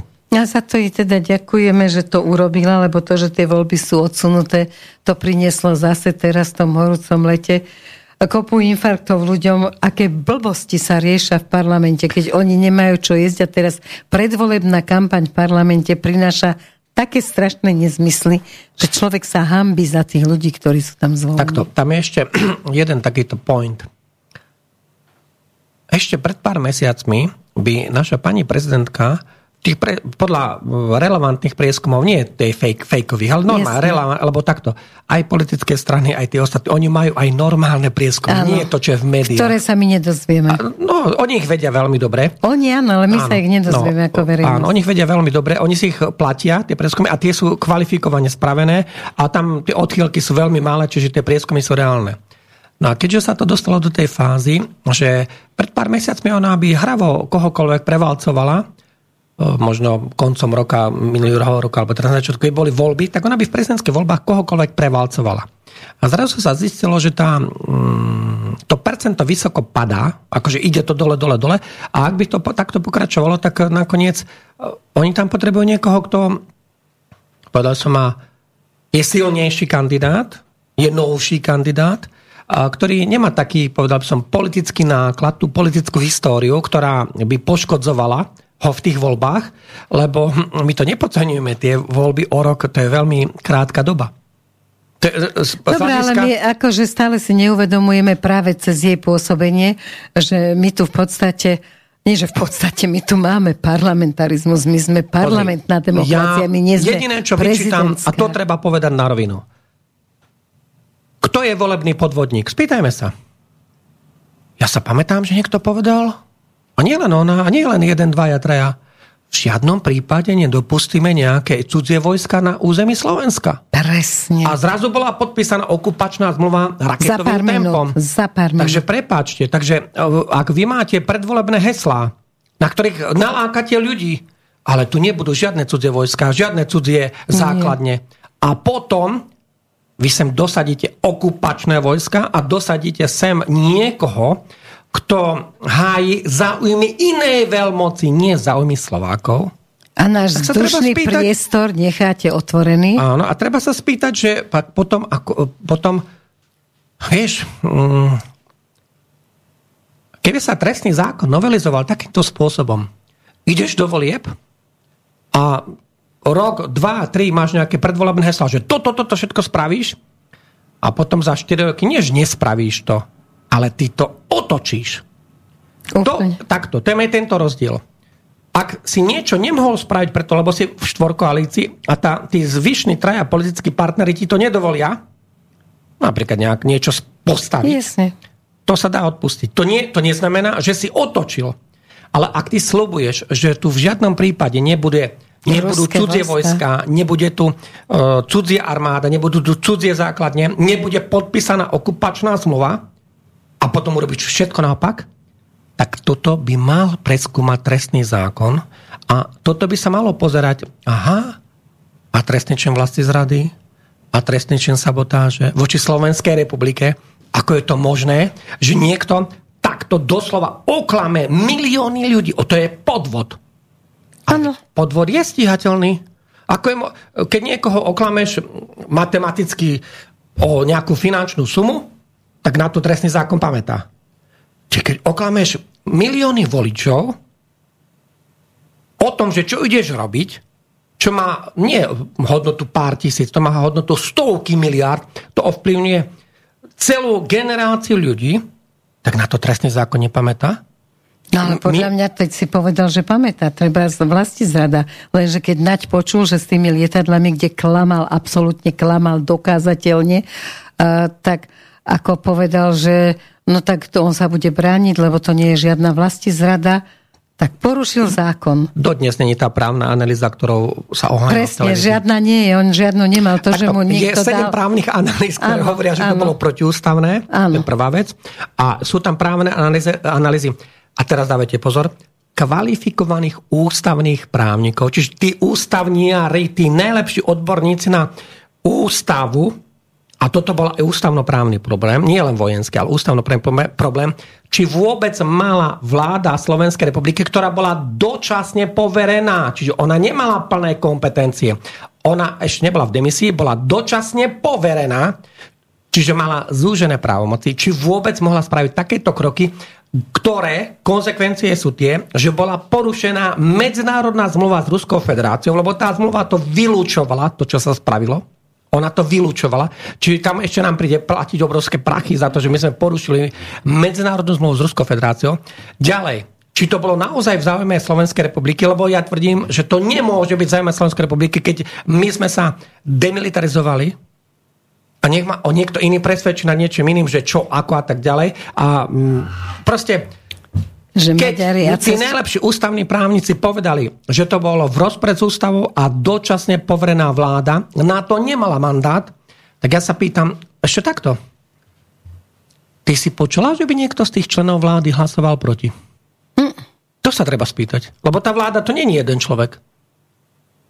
Ale on sa ich ani nepýtal. Okay. On to urobil úplne svojvoľne. Dobre, takže on to spravil akože svojvoľne. On si dal robiť nejakú analýzu tam na svojom úrade s tými, ktorí sú tam ďalej pracovať, urobili mu nejakú analýzu, ktorá nemala žiadnu právnu nejakú hodnotu. Bolo to pre neho, Ale pozri vy, sa, takto, robíš to. Videla si to takto, o, tie analýzy, teraz ústavnoprávne analýzy, ktoré, ja poskyt, po, počkaj, ktoré poskytla právnická fakulta a tí najlepší ústavní právnici na Slovensku, a tých analýz je viac. A Ty to povedali, že je to protiprávne, že, že to, to protiústavné a že to nemôže urobiť. Jasne. No a potom to, čo on dal tu, ja som mu teda, nechcem povedať, že nevidel, ale zase nemôžete čítať každý paškvil, ktorý je v rozpore so základným elementárnym rozumom pri otázkach, ktoré sú existenčné pre Slovenskú republiku, ktoré sú existenčné pre obrany schopnosť Slovenskej republiky.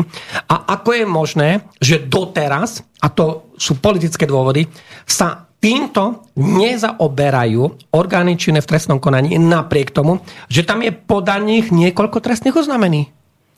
Aj na prezidentku bolo niekoľko trestných oznámení. Ani odpoveď nedostaneš, ani ti nikto nepovie, že teda prijali sme to a budeme Ty povieš to niečo v rádi a budú ti vyvalovať dvere. No.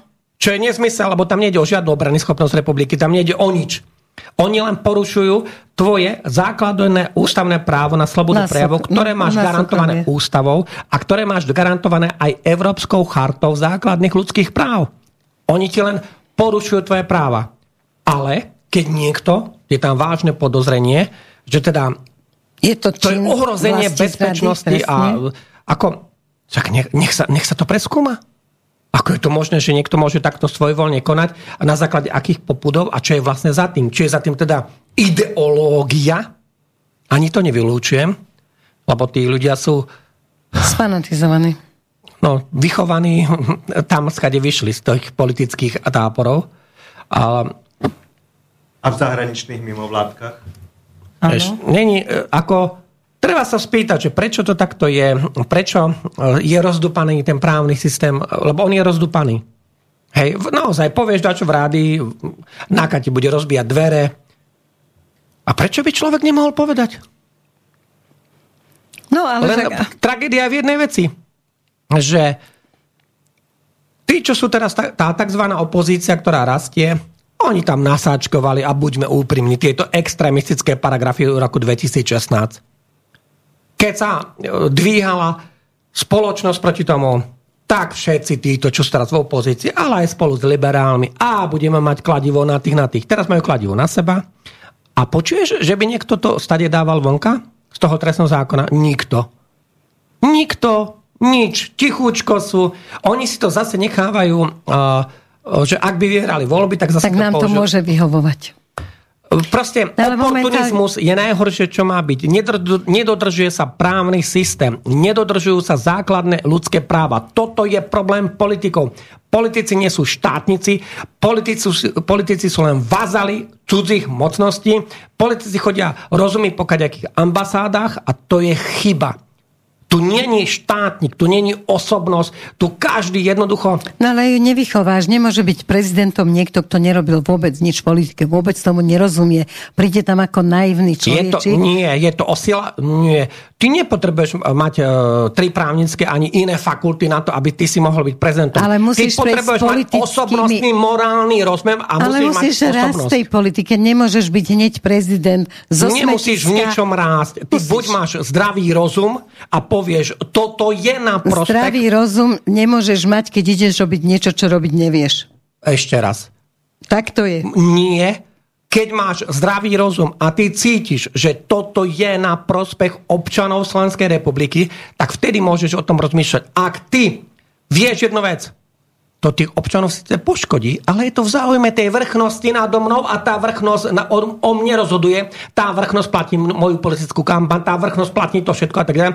To znamená, že tí politici, oni sú len vazali, oni sú len v područí všetkých tých, čo sú nad nimi. A oni sa boja, že prídu o to korito. Veď si pozri, čo sa deje v Európskom parlamente, kto nás tam zastupuje. Veď to je katastrofa. Ináč, to sú ešte... protislovenské živly, ktoré nás zastupujú. Ešte by som doplnil, že nestačí mať len eh, tento morálny kredit eh, vo vlastných očiach, ale treba byť aj psychicky na to spôsobili, ako sme to videli u pána Matoviča. V niektorých tých jeho atomovkách on bol presvedčený, že on robí dobre a pritom to bola tá najväčšia konina a najviac to uškodilo.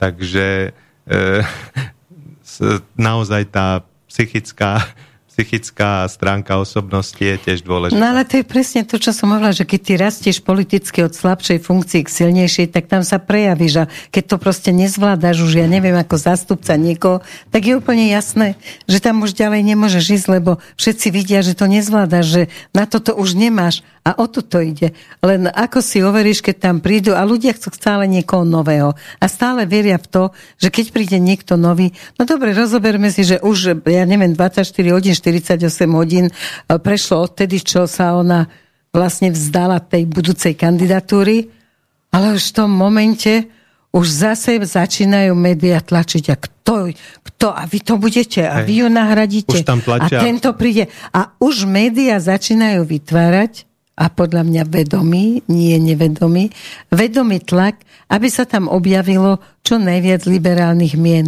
Lebo nemôžeme nechať tú líniu zaniknúť. Proste už sme si tam dosadili liberálku, s tou môžeme manipulovať, no tak v jej línii pôjdu ďalší, s ktorými môžeme manipulovať. Momentálne, a presne bola pravda, čo politológovia mnohí povedali, že ona tým, že tie voľby nevyvolala, ne, nenapísala teda, že budú v júni, tak ona vlastne urobila pre PSK absolútne priestor preto, aby momentálne sa všade objavovali. Šimečka už vyskočí aj z chladničky, Šimečka je na miliónok týchto, Šimečka je v každej besiedke. A prečo je to neparlamentná strana? Prečo je Šimečka v každej politickej besiedke? Čo tam robí? Nedostane sa tam človek, ktorý má najväčšiu zvoliteľnosť, ale dostane sa tam Šimečka. Čiže ide o to, aby svoje peniaze, ktoré dostali na toto, aby si ich pekne minuli na propagandu, lebo je to len propaganda.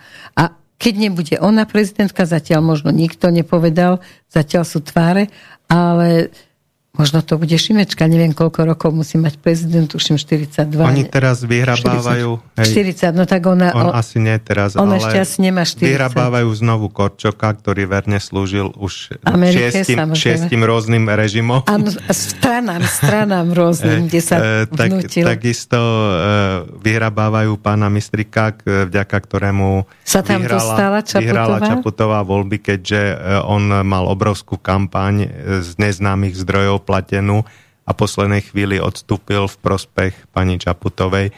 Takže medzi týmito dvomi napríklad už nový čas hľadá nového víťaza prezidentskej volie. No už aj ďalšie me napadali. Jasne, že môžeme si z toho robiť srandu, ale opäť sa vrátime k tomu vymývaniu mozgov. Že už teraz ti vnúcu, že á, tento by bol dobrý, á, tento. Ale hovorím o tej novej vláde, my sme sa spolu nerozprávali o novej vláde, ktorú tu teda máme tu kvázi odborníkov, ja teda by som povedala, že nie je to vláda odborníkov, ale napríklad oni idú v tej línii, čo si ty hovoril, že nemali kompetenciu na to, aby odoslali tie lietadla. Tu na, nemali kompetenciu na to, keďže nedostali dôveru v parlamente, aby treba Šimko začal rozprávať o tom, že s tou migráciou teda on súhlasí s tými, ktorí by nám chceli pridelovať tie kvóty migrantov a tie peniaze oni budú pokračovať napriek tomu, že právo, a zase nebudú brať na ohľad právo, že právo dočasnej vláde veľa takýchto vecí nedovoluje. Ale oni to berú, že ne, to je inak, to nie je vôbec dôležité. Ale veď oni sa snažia rozhodovať dopredu za vládu, ktorá vznikne z volieb. Čo s tým právnik? No, tak to už do tých volieb veľa nespravíš z jednoducho dôvodu. No ešte môžeš pokaziť, podpísať v Európe šeličo. No, ale už tie voľby boli teda vyhlásené na 30. septembra. To už je istý ústavnoprávny akt. To je prvá vec. A druhá vec, keby táto, nazveme to, poverená, a nechcem použiť ten názov, že úradnícka vláda, ale keby táto dočasne poverená vláda hm, bola akože keby tam sa našiel štátnik a keby zistil, že zo 150 hlasov v parlamente dostali 34, tak každý z nich mal povedať ďakujem, dovidenia. To je normálny prejav, normálne kedysi, kedysi tej normálnej západnej demokracii. A teraz sa abnormálnosti a nenormálnosti stávajú realitou a oni sa tam ešte budú koľko, čak pomaly 4 mesiace, však máme polovicu júna, júl, august, september, boh vie ešte možno, či bude na konci oktobra vláda. november, no. No oni ešte kľudne tam si budú kvasiť 4 mesiace. Ja nikým, hovorím, nikým že... nevolený, nikým nevolený. môžu narobiť škodu, pretože si vysvetľujú zákon po svojom. Uh, takto, tam by sa, tam by, no, ja by som sa najhoršie bal toho, že ako si oni vysvetľujú tú ústavu. Uh-huh. Hej? To je ešte horšie, lebo uh, uh, takto, oni sú ústavní činitelia. Hej? Aj predseda vlády, to sú ústavní Jasne. činitelia. Hej? Samozrejme aj prezidentka je ústavný činiteľ, čak tam sú tie ústavné veci, alebo tie právomoci sú zakotvené v ústave. A treba sa takto povedať, oni svojím spôsobom sú štátny orgán a ten štátny orgán môže konať len to, čo mu ten zákon umožňuje. To je článok 2 ústavy. Hej. A zase, ale ten bežný človek môže robiť všetko, čo mu ten zákon nezakazuje. To je ten veľký rozdiel. Hej? Čiže ten ústavný činiteľ a ten štátny orgán má oveľa menšie ten mantinel na to, kde sa môže pohybovať. Ty, ako bežný človek, môžeš konať všetko, čo tebe zákon nezakazuje. A to máš vlastne garantované, či už chartou OSN, či našou ústavou, či Európskou chartou, proste x nadnárodnými a našimi slovenskými právnymi predpismi.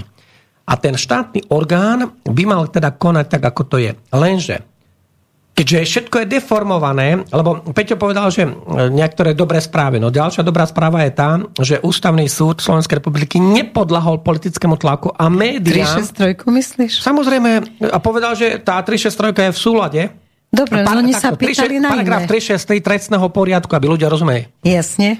A tu sme párkrát rozoberali s pánom Mečiarom tú 363 a presne povedal to, ale to asi každý právnik bežný vie, že jednoducho, a prezidentka je právnička, tak by to mala vedieť, že to, čo povedali teraz, že to tam je, že o čom, čo, sa, čo sa vlastne pýtala, na čo to dala na ten ústavný súd, na čo to dala tá Politické skupina. dôvody. Presne. Čiže oni všetci, ktorí sa v tom vyznajú, však si prečítaš paragraf a vieš, že on nezasahuje do súdnej moci, že on vlastne neurobil nič, čím by zrušil obvinenie. Každý to vedel. Lenže oni vedia, že ľudia bežní nepoznajú právo, tak kričali, o Žilinka, Žilinka, čo ty robíš všetko za hrozné veci.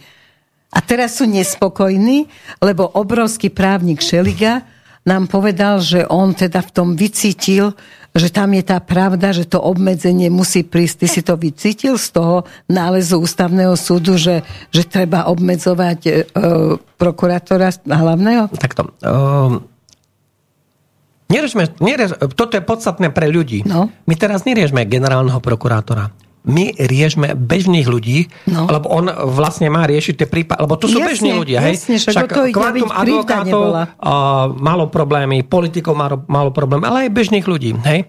A ja, čo tam vidím najväčšie riziko, tak to bolo v podstate, v podstate rozdupanie práva na obhajobu, to je to kľúčové. Ľudia, ale však keď títo politici vám chcú zničiť vaše právo na obhajobu v trestnom konaní, tak vy sa nad tým zamyslíte. Potom už budete tým politikom vydaní na milosť a nemilosť. Lebo uh, to, čo sme sa bavili na začiatku, média už vopred niekoho ohovorili, odsudili. Kočnera už aj obesili na doživote, všetko bolo, odsudili, zastrelili, všetko nikoho, bolo. Ešte raz, nikoho neobhajujeme, nikoho, nikomu uh, nefandíme, vôbec nie, ale povedzme si na rovinu, vráťme sa k tomu podstatnému. Musí byť zachovaný poprvé princíp právnej istoty, právny štát, ktorý je rozdupaný. Musí byť zachované právo na obhajobu.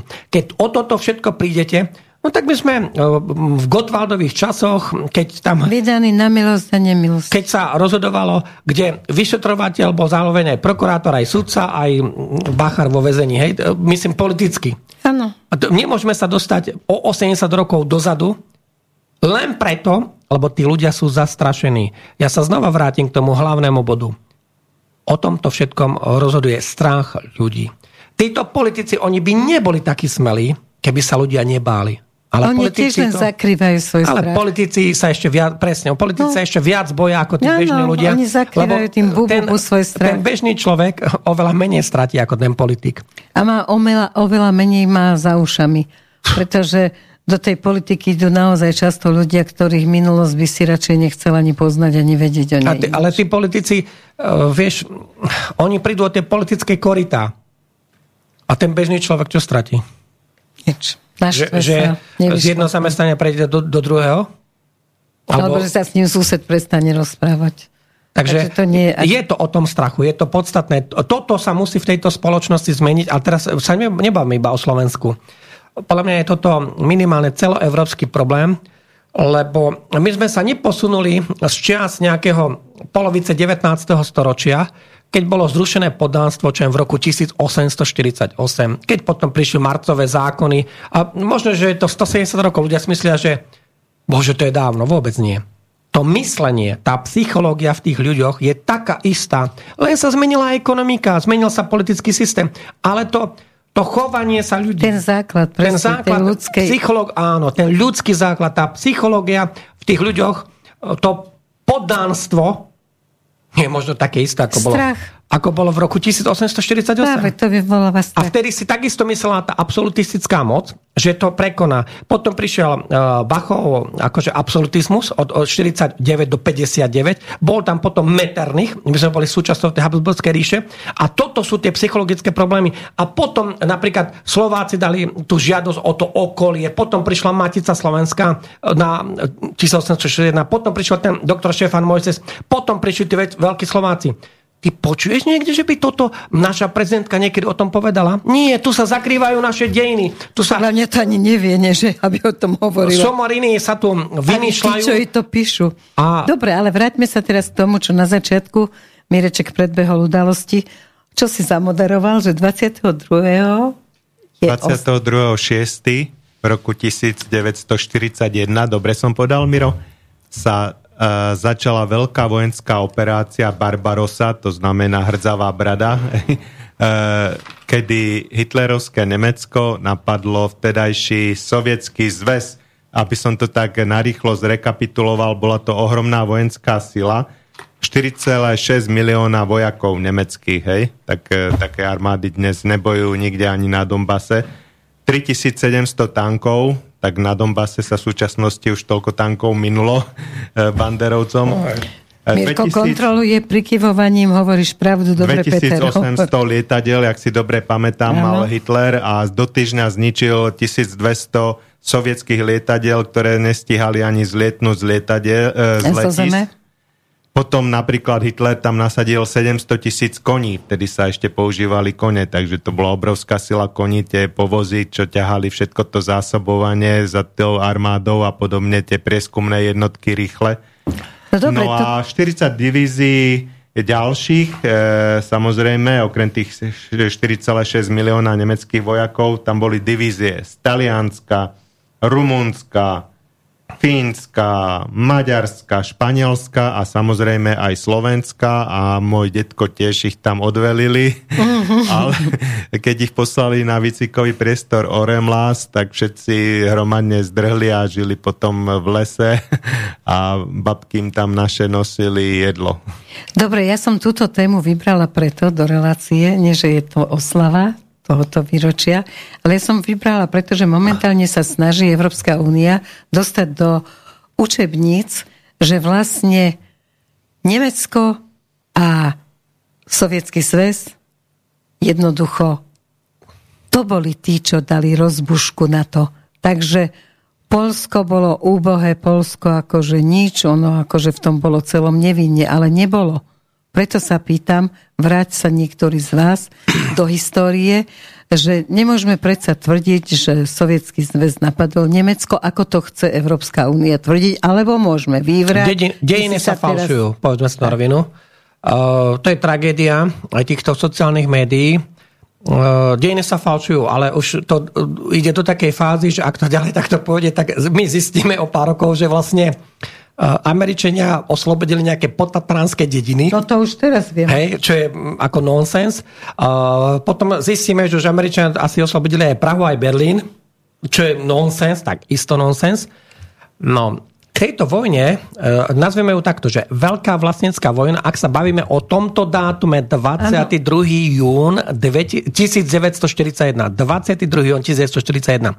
On je vlastne súčasťou, tá vojna bola súčasťou tej druhej svetovej vojny a pre ľudí je také zaujímavé. Boli to, bola to v histórii prvá skutočne motorizovaná vojna. Boli tam tie kone, čo Peťo spomínal, ale už to bola naozaj motorizovaná vojna, kde boli 100 tisíce nákladných a 10 tisíce lietadiel. Eh, potom, ak by to niekoho zaujímalo, tak napríklad eh, Sovieti lebo stále sa rozpráva o takých veciach, že koľko pomohol Západ, koľko pomohla, pomohli USA. No, mm, ľudia si musia uvedomiť jednu vec, že napríklad Sovieti vyrobili počas tých rokov 41 až 45 viac ako 78 tisíc tankov. Mm-hmm. To sú strašné čísla. Ne? Sovieti dokázali presunúť od toho júna, od konca júna 41, hlavne ten prvý rok tej vojny, veľkej vlastneckej vojny, tak za Volgu za Ural, na Sibír a do Strednej Ázie, lebo ten sovietský zväz mal aj tú Strednú Áziu a Stredná Ázia to je Kazachstan, Kyrgyzstan, Tadžikistan, Uzbekistan a tak ďalej, dokázali presunúť minimálne 1600 veľkých vojenských závodov, veľkých to, krupnejšie závody. Hej? Uh-huh. O, to, to boli e, takto. Tam sa to točí s tým aj počítalo to nebolo tak. Uh, oni sa vyrábali, že dublíry, akože uh, že duplované závody, lebo to nie je tak, že vy rozmontujete nejaké stroje a potom ich prenesete na lúku niekde o 1500 km a tam to postavíte. To nie je možné. A tá filozofia Stalinova, ona už počítala s takouto nejakou alternatívou. To je prvá vec. Druhá vec. Uh, strašne veľa sa hovorí o Stalinovi. Ale treba povedať toto Stalin v 20. rokoch, on sa dostal reálne k tej najvyššej moci až v roku 1928, ale samozrejme, že on tam už od toho roku 1918 bol v tých vrcholových funkciách. Ale tá absolútna moc Stalinová začala v roku 1928. Čo je podstatné? On preberal ten sovietský zväz v tých 20 rokoch, v podstate to bola zaostalá feudálna, zaostalé feudálne cárske Rusko, ktoré, ako sa hovorí, a to povedal Churchill, Stalin prevzal Rusko, kde pluhmi a s koňmi ste orali polia a odozdal sovietský zväz ako atómovú a kozmickú veľmoc. No. A tak to aj bolo. Pretože e, keď vlastne e, Stalin e, akože Zomrel, už mali atomové bomby a hneď už bol aj rozvinutý ten kozmický program. To, že potom o, to dotiahli za Chruščova, myslím, keď prišiel prvý kozmonaut a družica a tak ďalej, tak to, už, to, nebolo, to nebola Chruščová zásluha. Paradoxne, veľa ľudí to prekvapí, ale na týchto, tieto programy ináč m, z hľadiska tej politickej moci a tej nomenklatúry, tak on ich e, Beria kontroloval. On bol mm-hmm. totiž môžu ma ľudia naberú akýkoľvek názor. Ale to bol, bol šéf tajnej policie? Áno. A školy nás učili, že to bol hrozne zlý človek? No, jasné. E, takto, my teraz ne, nebavme sa o kto bol zlý, dobrý. My sa bavíme, že či uh, to vedel manažovať, alebo to nevedel manažovať. A on vlastne manažoval všetky tieto veci od roku 45 až do toho 53., keď potom ho teda zomlela tá komunistická moc, tak to bolo, hej. Však on v podstate, Stalin zomrel v marci 53 e, a Beria e, pol roka to, na to už boli tam ako problémy. Potom tam prešli k moci tí štyria a nakoniec v 54., 5., 6. to prezal všetko Chruščov, ale to tieto veci, čo sa týka kozmického priemyslu, raketového priemyslu alebo atomového priemyslu, tak to už zasadil Stalin.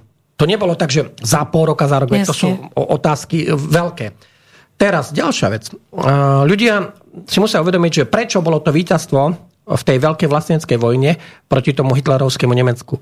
pretože Stalin dokázal ešte v 30. rokoch, čiže 10 rokov pred tou vojnou, on povedal jednu vec. My buď za 10 rokov dobehneme 50-ročné zaostávanie západu alebo prehráme. To sú Stalinové slova. Čiže on si to uvedomoval. No, napriek tomu, že ešte raz, nevyjadrujeme sa, že kto bol osobnostne Stalin. Samozrejme. On bol na čele veľmoci, to bola Svetová veľmoc, Sovietský zväz, a on vyšiel z tej doby, z ktorej vyšiel, vyšiel z doby, keď ľudský život nemal cenu, lebo najprv bola VOSR, potom bola Prvá svetová vojna a potom v Rusku bola ešte strašnejšia vojna. Potom tam bola občianská vojna. Pretože Rusi v prvej svetovej vojne, teraz sovietský zväz, alebo to cárske Rusko, aby sme boli presní, stratili 1,5 milióna ľudí. V tej občianskej vojne od roku 1918 do roku 1922 stratili 10 miliónov ľudí. Čiže to bola oveľa strašnejšia vojna, tá občianská vojna, ako pre Rusov, ako tá prvá svetová vojna, aj keď tá prvá svetová vojna uh, to naštartovala a samozrejme naštartovala to aj neschopnosť toho ruského cára, nedá sa to inak nazvať, lebo keď si na čele svetovej veľmoci a ty dopustíš to, čo sa stalo, tak ja to kvalifikujem ako neschopnosť. On dopustil to, čo dopustil. Hej? Rozvrat a v podstate tam to smerovalo k tomu zániku. Takže Stalin sa dosah k moci, keď ľudský život nemal žiadnu cenu. Vosr, prvá svetová vojna, občianská vojna a takto to akože išlo ďalej. A on dokázal v 30. rokoch na základe toho, čo on si naozaj uvedomil, ak za 10 rokov my priemyselne, technologicky nedobehneme 50-ročné zaostávanie za západom, tak sme prehrali. Čiže Stalin dokázal platiť e, aj zlatom, aj diamantami, aj pšenicou, aj inými, množstvo iných vecí. Západňorom len Američania, a to sú známe fakty, postavili v Sovietskom zväze 530 veľkých závodov. Všetky tie automobilky, gorky a to a tie gáz a to, to sú bývalé americké Fordy a General Motors a proste takéto fabriky tam boli. Uh, on dokázal spraviť ponáde nie len tú veľkú výrobu. Vy, ak chcete budovať tanky, lietadla, vy musíte mať najprv tú materiálnu technickú bázu. Takže najprv musíte mať čažbu železnej rudy, čažbu ropy, čažbu plynu, musíte mať tie čažobné závody, potom musíte mať tie železiárne, strojárne, oceliárne a potom môžete vyrobiť, ta, vyrobiť tank lietadla. Čiže on tomuto rozumel, toto všetko tam muselo fungovať.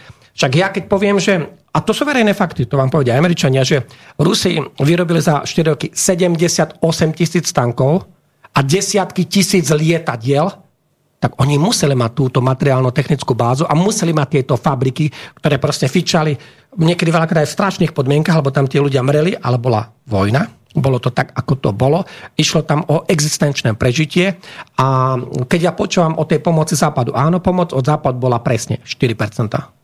4%, to, čo vyrobili Rusi, alebo teda Sovietský zväz počas celej tej veľkej vlastneckej vojny. Nie počas druhej vojny. My sa bavíme od roku 41 do roku 45. Ako tá pomoc toho západu, ja vám to hneď aj poviem, napríklad Američania im dali 165 tisíc nákladných aut Studenberg, ktoré išli na cez Irán. Američania ich dopravili do Perského zálivu, stade išli do, prešli Irán a stade išli do Baku, tam sa nebojovalo, lebo tak tam sa nikdy ten, Rus, ten e, nemecký front nedostal a potom išli tady popri Volge a išli akože na tie fronty. Ale oproti tomu, aké množstva vyrábali tí sovieti, či už tankov, lietadiel, diel, ako diel, diel vyrábali 100 tisíce, tam akože uh, uh, a delostravectvo rozhodlo, rozhodovalo aj vtedy tú vojnu, to bolo kľúčové. Hej, vynikajúce raketomety Kaťuša. Áno, a pozor, e, to má veľký vplyv teraz toto, čo si povedal. Rusi ešte stále sú jednička, prvý na svete v raketových vojskách, vo, vo všetkých sférach. Oni sú o generáciu ďalej ako Američania, aj o generáciu ďalej ako Číňania. Číňania sa im teraz približujú, ale Američania e, minimálne o tých 5, 10, možno 15 rokov sú za nimi, lebo Američania vyvíjali úplne iné, e, akože povedal by som, oni sa orientovali na tie lietadlové lode, aby ovládali svet z tých lietadlových lodí a stade, aby mohli to teda terorizovať ekonomicky, ak to tak, tak môžeme povedať. A nie len ekonomicky, no, však tie vojny, ktoré všade tak zvrhli, zvrhli politické režimy, ktoré tak. nevyho, nevyhovovali. No a tá, ešte takto. Naozaj tá vojna bola prvá motorizovaná vojna, tá reálne motorizovaná vojna. A nezabudeme na jednu vec. To bola skutočne najväčšia vojna, ktorá sa dá nazvať ako genocida Slovanov. Lebo stále sa tu hovorí o nejakej inej genocíde alebo inej na H a tak ďalej, ale e, reálne tam padlo v tej vojne najviac Slovanov. 30 miliónov. No a lebo viete, my, my nemôžeme povedať, že 27 miliónov občanov Sovietskeho zväzu. A kde sú Poliaci? Kde sú Čechoslováci? Kde sú Slováci? Kde sú tí? To sú státi, tak Poliakov 6 miliónov, akože hej. Takže, aj Juhoslovania. Aj Juhoslovania. Najväčšia no. genocída Slovanov to bola. A jeden fakt vám poviem teraz, ale aktuálny. Takže no, dneska máme 22. júna 2023 za 16 mesiacov, alebo o dva dní bude uh, tých 16 mesiacov tej vojny, uh-huh. nazvime to špeciálnej vojenskej operácie na Ukrajine, ktorú teda vyhlásil Putin. Takto nazval špeciálna vojenská operácia, to je technický termín. Vojna tam vyhlásená nebola, ale konsekvencie k dnešnému dňu sú takéto. Ukrajinci majú 400 tisíc mŕtvych. A viete o tom, že to je viac, ako mali Američania za celú druhú svetovú vojnu? Dobre, ale dá sa to overiť. Je to informácia, s ktorou sa dá pracovať relevantne? Áno. Samotní Ukrajinci to ano. vyhlasujú, napríklad vyhlásili, e, vyhlásili to na tom futbalovom zápase. Mirok, ty k tomu vieš asi viac. Tam je, takto, tam je veľmi... Uh, samozrejme, že to, uh, takto, ja sledujem aj tie ukrajinské kanály, dokonca uh, sledujem aj tie, ktoré sú uh, platené, lebo ne, neviem, ako to nazvať, ale sú platené ministerstvo obrany Ukrajiny, ale sú mm-hmm. aj slovenčine. Dokonca aj také kanály existujú. Hej? Uh, tam sú zaujímavé veci, ktoré na tých iných kanáloch sa nedozvieš, lebo oni si for, forsujú tú svoju vlastnú propagandu. Hej? Uh, uh, keď sa ma spýtala, že či sa to dá overiť, tam je jedna zvláštna matematika, ktorú dodnes nikto nevyvrátil. Na Ukrajine máme 11. vlnu mobilizácie za sebou. Každ- máme za sebou 11. vlnu mobilizácie. Každá mala cez 100 tisíc tých mobilizačných jednotiek alebo kusov. To je minimálne tých milión 100 tisíc obyvateľov. Hej, samotný, samotný Zelenský vyhlasoval, že má k dispozícii kedysi pred rokom 1,2 milióna e, vojakov. No a poďme teraz na tie stavy, ktoré sú na tej frontovej línii. Uh, ako v tyle môže byť niekoľko tisíc ľudí v ozbrojených službách. Uh, znova som si pozrel, dneska som to pozeral, aj ministerstvo obrany, akože Ukrajiny, žiaden proruský zdroj Ukrajiny, povedalo, že im tam slúži 60 tisíc akože žien, z toho uh, v ich ozbrojených silách, z toho 42 tisíc sú vojenské príslušníčky Čiže to sú vojačky v služobnom pomere. 42 tisíc, akože uh, sú tam, uh, takže už aj to je, povedal som, akože isté šialenstvo, lebo uh, musí to obrovská tragédia, keď to došlo do tejto fázy. No ale tá matematika nepustí. Ak mali 1 200 tisíc ľudí naverbovaných pred vojnou a to je verifikovaný údaj, mali 260 tisíc ľudí v ozbrojených silách Ukrajina, tak my sme niekde medzi 1 300 tisíc akože tých vojakov. Keď sa teraz pozrieš na ten front, Ukrajinci tam nemajú ani 100 tisíc. Akože oni tam nemajú. Čo je paradoxné. 4. júna 2023, dneska máme 22, ale 4. júna začala tzv. nazveme ju tzv. ju volám, že protiofenzíva Áno, to som sa chcela spýtať, no. že pre, to bude úžasná no, je to úžasné, protiofenzíva. Je to obrovská tragédia pre tých Ukrajincov, majú tam 50 tisíc mŕtvych. 50 tisíc mŕtvych. Ako, Koľko isto ako vpadlo v Bachmute za 6 mesiacov Ukrajincov? Tam, je, tam sú denné v podstate tam sú správy hodinové na, o tomto. Hodinové správy. Hej. Ak ideme mm, od juhu, a toho juhozápadu, tak ten Chersonský front e, a tá Chersonská lína, tam sú najmenšie straty. Cherson. To je z toho dôvodu, že tam to bolo zaplavené. My sme teraz o vojenských stratách, o tom sa bavíme. Hej? Takže tam sú najmenšie straty, lebo tam sa nedá použiť vojenská technika a tam sa ešte dlho nebude dať, lebo tam sú 5-8 kilometrové záplavy, takže vojenská technika, mm, ja si myslím, že ani koncom augusta tam nebude mať šancu. A tam sú jediné straty, že aj dneska tam napríklad vybombardovali, to je konkrétna informácia, Čongarský most, ktorý ide z Chersonskej oblasti na Krym ponad Azovské more a vybombardovali ho Ukrajinci britskými Storm Shadow sa vorujú tie rakety a tie majú až dole 250 kilometrov. Mm. Čiže takéto veci sa akože dejú. Uh, takto, uh, to je technická... A to je v rámci tej protiofenzívy? Áno, ale ni- nikto tam ináč nezomrel. Oni rozbili ten most. Uh, on ide uh, z Chersonskej oblasti ponad Azovské more na Krym. Hej, tam je, potvrdili to Ukrajinci, potvrdili to Rusi, tam je obrovské množstvo záberov. Veľmi podobné sú tie diery v tom moste, ako boli v tom moste, čo bol to cestné spojenie na tej Kachovskej priehrade. To ako keby... Um, Rovnaká technika áno, využitia áno, zrady. Presne, presne. No, takže v Chersonskej oblasti najmenšie, hneď na východ, keď ideme od Chersonskej oblasti, máme Záporovskú oblasť, tam už je to horšie. Tam tie straty Ukrajiny boli obrovské, lebo mne sa to dobre pamätá, od Kachovky na východ sa tá dedina volá, že Kamensko je. Kamensko je. Kamenský má dedinku. No, potom je tam ten Tokmat, potom tam je Orechovo a potom tam je Gulaj pole. No, uh, už na to sú natočené obrovské, ako povedal som, memečka, kde ten španielský humorista El Risita, čo má ten taký fenomenálny smiech, tak on už tam, nemôžem sa to vyjadriť, lebo on má také aj vulgárnejšie veci mm-hmm. tam, že čo všetko pre tí Ukrajinci tam, uh-huh. akože BA a tak ďalej. A zabrali jednu dedinku, ktorá sa volá Lobovskoje. Dedinka, dedinka. No dobre, no, už sami Američania ustúpili. povedali, že ofenzíva nie je vydarená, budú musieť urobiť v ofenzíve nejakú... Ale neurobia nič, nemajú na to Dokonca na povedali, že urobia nič. inú ofenzívu na nie, jeseň. Nie. Ale neurobia nič, nemajú na to zdroje. Ako vojna je, vojna je prepočítaná, a tam to sú toto sú zase politické táraniny. Uh-huh. Vojna je prepočítaná. Keď chce niekto, nech si pozrie, ako to naozaj je. Ukrajinci na to, aby vyhrali, a teraz to sa pozrite na americké generálne štáby, francúzske, polské, dokonca aj britské. A tí sa zhodne, zhodujú v jednej veci. Ukrajinci na to, aby vyhrali, potrebujú 10 tisíc tankov, 600 himarsov, to sú americké raketomety, minimálne 1200 lietadia, aspoň 1500 diel, 50 miliónov kusov delostreleckých projektilov, teda Však do ale Zelenský beha žiada, nemajú, dajte, dajte, dajte, hneď dajte. Nie to, to sú na táraniny, svete dostupné. To sú táraniny a plus potrebujú teda 2 milióny vojakov. Z tohto, poprvé, Ukrajinci nebudú mať nikdy, už sa nedá vyzbierať, pozor, na tej Ukrajine ostali ženy, deti, starci, a plus ľudia, ktorí sa ukrývajú pred tou aktívnou vojenskou službou. Čiže 2 milióny vojakov tam nezoženieš, to je nezmysel. To je jedno, koľko ľudí, že či tam je 20 miliónov ľudí. Ale keď všetci ušli, skrývajú sa, ostali tam ženy, deti, starci, tak ty z nich ne, nepostavíš 2 miliónov armádu, čiže minus 2 milióny, čiže to je prvý faktor, nedostatok živej sily. A to, čo som ti povedal, tak ti tu zopakujem znova. Na víťazstvo potrebujú 10 tisíc tankov, minimálne 1200 lietadiel, minimálne 600 himarsov, minimálne 50 miliónov kusov delostradské projekt, tej, tých projektilov. Jasne. To nevyrobí celý svet ani za 8 rokov.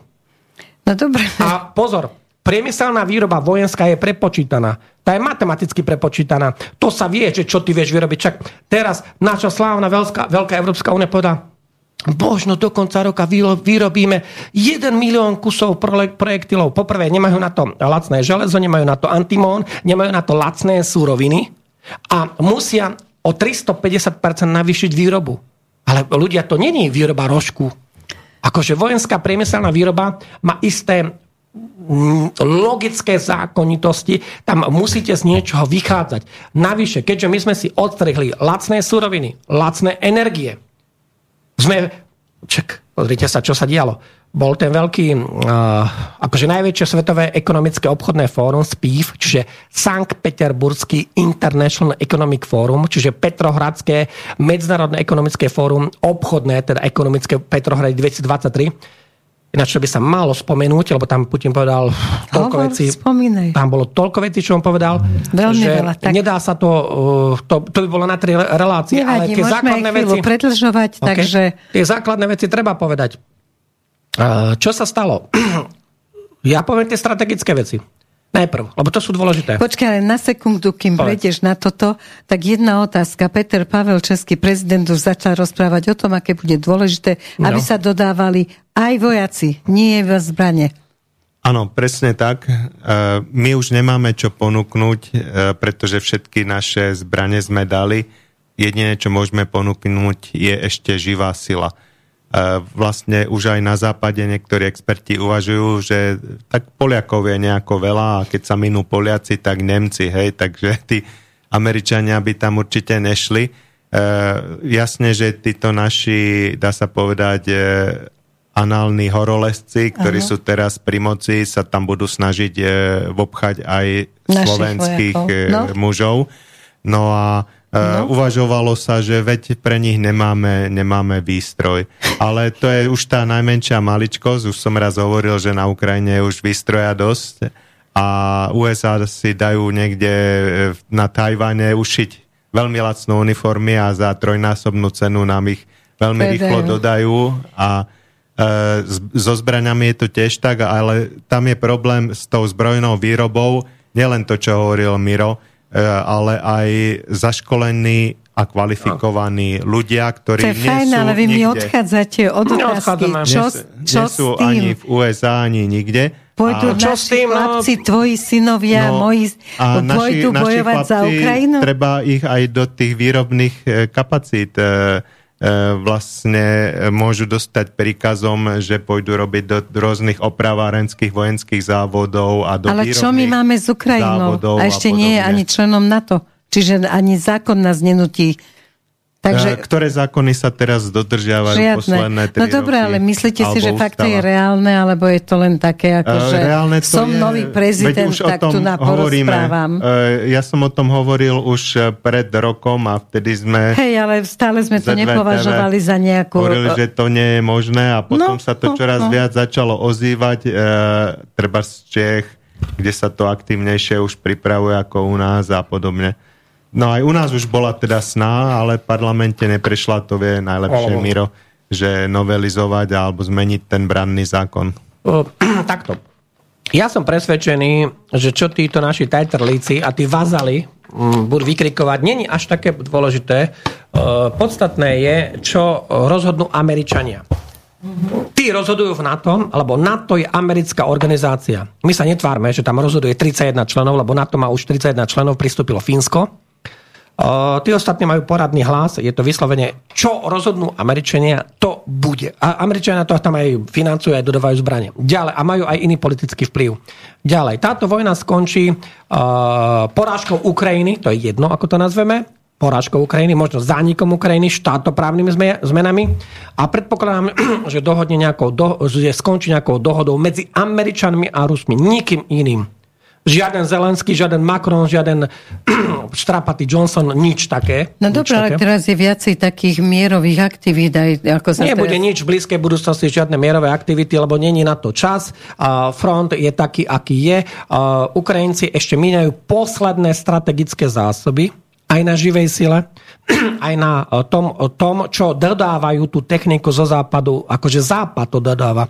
Ukrajina nemá žiadne vlastné tanky, žiadne vlastné um, diela, žiadnu vlastnú muníciu do tých diel, do tých tankov, nemá žiadne vlastné lietadla. Ukrajina už vlastne nemá ani opravárenské závody, všetko sa opravuje a logisticky rieši zo západu. Čiže Ukrajina... Ale nemá ani vlastnú zem, bojujú za cudzie záujmy. To už je druhá vec, je ale oni si, ešte myslia, že, oni si ešte myslia, že bojujú, lebo tam takto aj tá propaganda na tej Ukrajine sa rúca. Že u nás ešte nerúca tá propaganda. Ja ti poviem, prečo sa nerúca. Aj na tej Ukrajine tí ľudia boli indoktrinovaní a Baťka, Bandera a to všetko a tak ďalej. Ale keď už v každej druhej rodine je jeden mŕtvy, jeden príde bez ruky, druhý bez nohy, tak tam končí propaganda. Tak. To už je koniec. Ako tam už... Uh, už uh, Nastupuje realita. Keď ti, keď ti zomre syn, otec, manžel, tak tam, alebo dieťa nejaké, tak tam už propaganda nefunguje tak, ako, ako, ako to fungovalo pred rokom. A každý sa potom spýta, a čo my máme za tieto straty? Pretože teraz sa tisíce žien na Ukrajine pýtajú Zelenského. A kedy sa ty prestaneš nad nami vysmievať? Hmm. To sú otázky ukrajinských žien. To nie sú rusky. Kedy sa ty nad nami prestaneš vysmievať? Však kde je to, čo si nám nasľuboval ako volebný podvodník? Však nič z toho sa nesplnilo. A my chceme dopadnúť tak, ako dopadli ľudia na Ukrajine, kde ich ofajčil jeden volebný podvodník, zločinec. My chceme to, aby títo volební podvodníci, oni zase zvrtnú. A ty si čo myslíš, že ako to bude v septembri? Tam sa dostanú štyria ľudia, ktorí si povedia, a v programovom vyhlásení bude Ale toto, závisí toto. to od nás, závisí to od toho, koho pôjdeme voliť. Nie, od... ľudia ešte nepadli tak hlboko, aby to od nich záviselo. Uh-huh. Takže by muselo byť ešte horšie, ešte väčšia chudoba, ešte väčšie utrpenie. Vieš, aj... Um, pozri sa, takto ti to poviem. Pred tými 16 mesiacmi Tá Ukrajina bola ekonomicky 5 krát horšia, ako bolo Slovensko. Dobre to počuješ. My sme mali ano. HDP na hlavu 20 tisíc dolárov, oni 4 tisíc. Čiže matematika hovorí, že by sme na to mali byť 5 krát lepšie ekonomicky na hlavu, ako boli oni. A ty si myslíš, že tá ideológia nefungovala? Fungovala veľmi dobre na tej Ukrajine. Veľmi dobre fungovala. To znamená, e, až potom to prestalo, keď už prídu mŕtvi. Keď od Lvova cez Černigov, cez Sumy, cez Odesu, všetky cintoriny sú preplnené, Všade tam vejú modro-žlté zástavy. Už sa pochováva do starých hrobov. Keď už sú, hmm. keď už sú také straty, aké sú, lebo no, Erika, vždy musíš mať za, to, za tie straty niečo. Ano. Nie je tak, že ty zomreš pre nič. Kompenzácia musí byť. Ako, lebo tým pádom sa ti rúca, rúca nie len tá Ideológie, ten, ten ideál sa toho Ako, rúca. Už nemôžeš kričať, že bojujem za svoju My sme mali, ak sa pamätáš, jeden rozhovor. A ten rozhovor mal jednu základnú pointu. Akože teraz čo? Že oni sa idú pripojiť ku komu? K Polsku? No. Alebo prídu o polovicu krajiny? A potom na čo ste vybojovali 16 mesiacov? Tak to ste mohli v marci 2022. Uh, Zelenský mal uh, súhlasiť s tými už podpísanými zmluvami, ktoré ukázal Ľudia Putin. neveria, že sú podpísané zmluvy, tak poď tomu dokumentu, čo ukázal Áno, Putin. Putin tam ukázal veľmi... Teraz na tom stretnutí afrických prezidentov. No áno, on na tom stretnutí v tom Sankt Peterburgu, teda v Petrohrade, bývalý Leningrad, hej, vo Fínskom zálive mesto na rieke Neva, tak on tam ukázal dokument, povedal, pozrite sa, toto bolo podpísané a už to malo byť len... O miery. O miery, to bola mierová zmluva, kde bolo deklarované, toto, toto ostane. Ukrajina by ostala celá, neboli by stá tisíce mŕtvych, vojna by bola zbytočná, ale prišiel strapatý pán Johnson z Británie a povedal, nie, ide sa bojovať. Čiže toto je tá zločinnosť tých politikov, že prišiel politik z druhého konca Európy a ktorý zakázal alebo rozhovoril nejaké mierové zmluvy. Lenže úlohou politika nemôže byť ani nesmie byť, aby nás hnali do vojny. Pretože aj títo politici, čo sú teraz pri moci, a dokonca sa obávam, že aj tí, čo prídu, tak oni budú hnať ľudí do vojny a to nemôže byť prvoradou úlohou politika. Prvoradou úlohou politika má byť to, aby rožok bol lacnejší, aby ľudia žili v miery, aby ľudia mali zdravotnú starostlivosť, aby ľudia mali normálne dôchodky. Nie, Normálny aby, život, ktorý sa nie, dá obyčajný život prežiť na úrovni. No, a tým pádom nastala táto katastrofálna situácia, kde on povedal, vidíte, toto bola podpísaná zmluva my sme našu časť dohody, čiže my, to znamená Ruská federácia, on to tak povedal, bo ja musím citovať, nemám to ako povedať. Jasne, dodržala svoje... My sme dodržali, Hej, my sme stiahli vojska. Stiahli od Kieva vlastne. Áno, my sme stiahli vojska z Černigova, od Kieva, to je tá severná oblasť od hm, hraníc s Bieloruskom a tá východná oblasť e, s hranicami s Ruskou federáciou, to je konkrétne Briánska oblasť, tá je najsevernejšia, to je medzi Bieloruskom a Ukrajinou, na severe je Briánska oblasť, potom dole je Kurská oblasť a najjužnejšia je Belgorodská oblasť a potom ešte je Rostovská, keby niekoho zaujímalo, že ako idú tie oblasti Ruskej federácie, popri tých hraniciach s Ukrajinou. Nič z toho sa nedodržalo. Mierová zmluva bola podpísaná, nič sa nedodržalo. A keď to bude mať konsekvencie, naozaj si myslí niekto, že Putin si ešte raz, alebo Lauro, sadne s nejakým Šašom, Klavnom, Zelenským a budú riešiť nejaké mierové zmluvy? Ale pre Boha, veď sa už pamätajte, toto je vazál, toto je človek, ktorý je politicky zodpovedný za tú katastrofu, ktorá na Ukrajine za 4 roky je. Pretože ak niekto je na čele Ukrajiny 4 roky ako prezident a je tam prezidentský systém, on má celú exekutívu v rukách, ano. on o všetkom rozhoduje, tak on sa nemôže zbaviť politickej zodpovednosti a výsledok je to, že on zničil kedysi veľkú krajinu, multikultúrnu Ukrajinu. To je to podstatné. Ukrajina nebola banderovská. Ukrajina nebola akože štátoprávne, ak si sa pozeral na ústavu, ona bola unitárna, ale ľudsky bola multikultúrna. Ona nebola že všetci sme banderovci, tak to teda nie. Ale začal sa forsírovať násilne e, celou tou politickou, kultúrnou líniou Ukrajiny jeden smer, banderizmus. A to je nebezpečné, aby si ľudia uvedomili. Ten progresivizmus, liberalizmus a tie všetky úchylnosti, ktoré sa teraz forsírujú na silu do občanskej spoločnosti na Slovensku, to je presne to nebezpečenstvo, ako rozvrátiť túto spoločnosť, ako ju dostať na pokraj nejakej katastrofy. Pretože toto bolo uh, na Ukrajine. Najprv on ich oklamal ako volebný podvodník. Bude mier, všetko, budeme v Európskej únii a tak ďalej. A oni už pochopili tu Ukrajinci. Nikto ich nechce v, v Európskej únii. Európska únia ich vycúcala. To, čo Európska únia, oni môžu dodať ako Ukrajina mohli dodať na uh, európske trhy, tak oni za mesiac minuli a 11 mesiacov už nemali čo, lebo boli kvóty. Európska únia dala kvóty. Ale Európska únia ich vycúcala do kosti, do špiku, aj nadnárodné spoločnosti. Preto tá Ukrajina bola taká chudobná, extrémne chudobná, to už teraz nič, už teraz niekde na 160. mieste z tých 200 krajín cca, čo máme na svete, už sú na úrovni afrických krajín a nasledujúcich 30 rokov to tam nebude lepšie s výnimkou tej ruskej časti.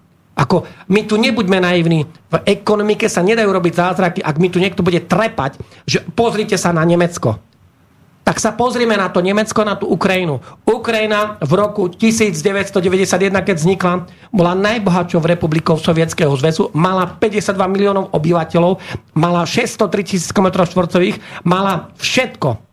Mala lode, mala najlepšiu, najkvalitnejšiu černozem na zeme, mala obrovský rozvinutý priemysel, akýkoľvek vás napadne. Lode, lietadlá, tanky, proste všetko. Ťažbu kopu surovín dôležitý. Všetky. Železná ruda, ropa, plyn.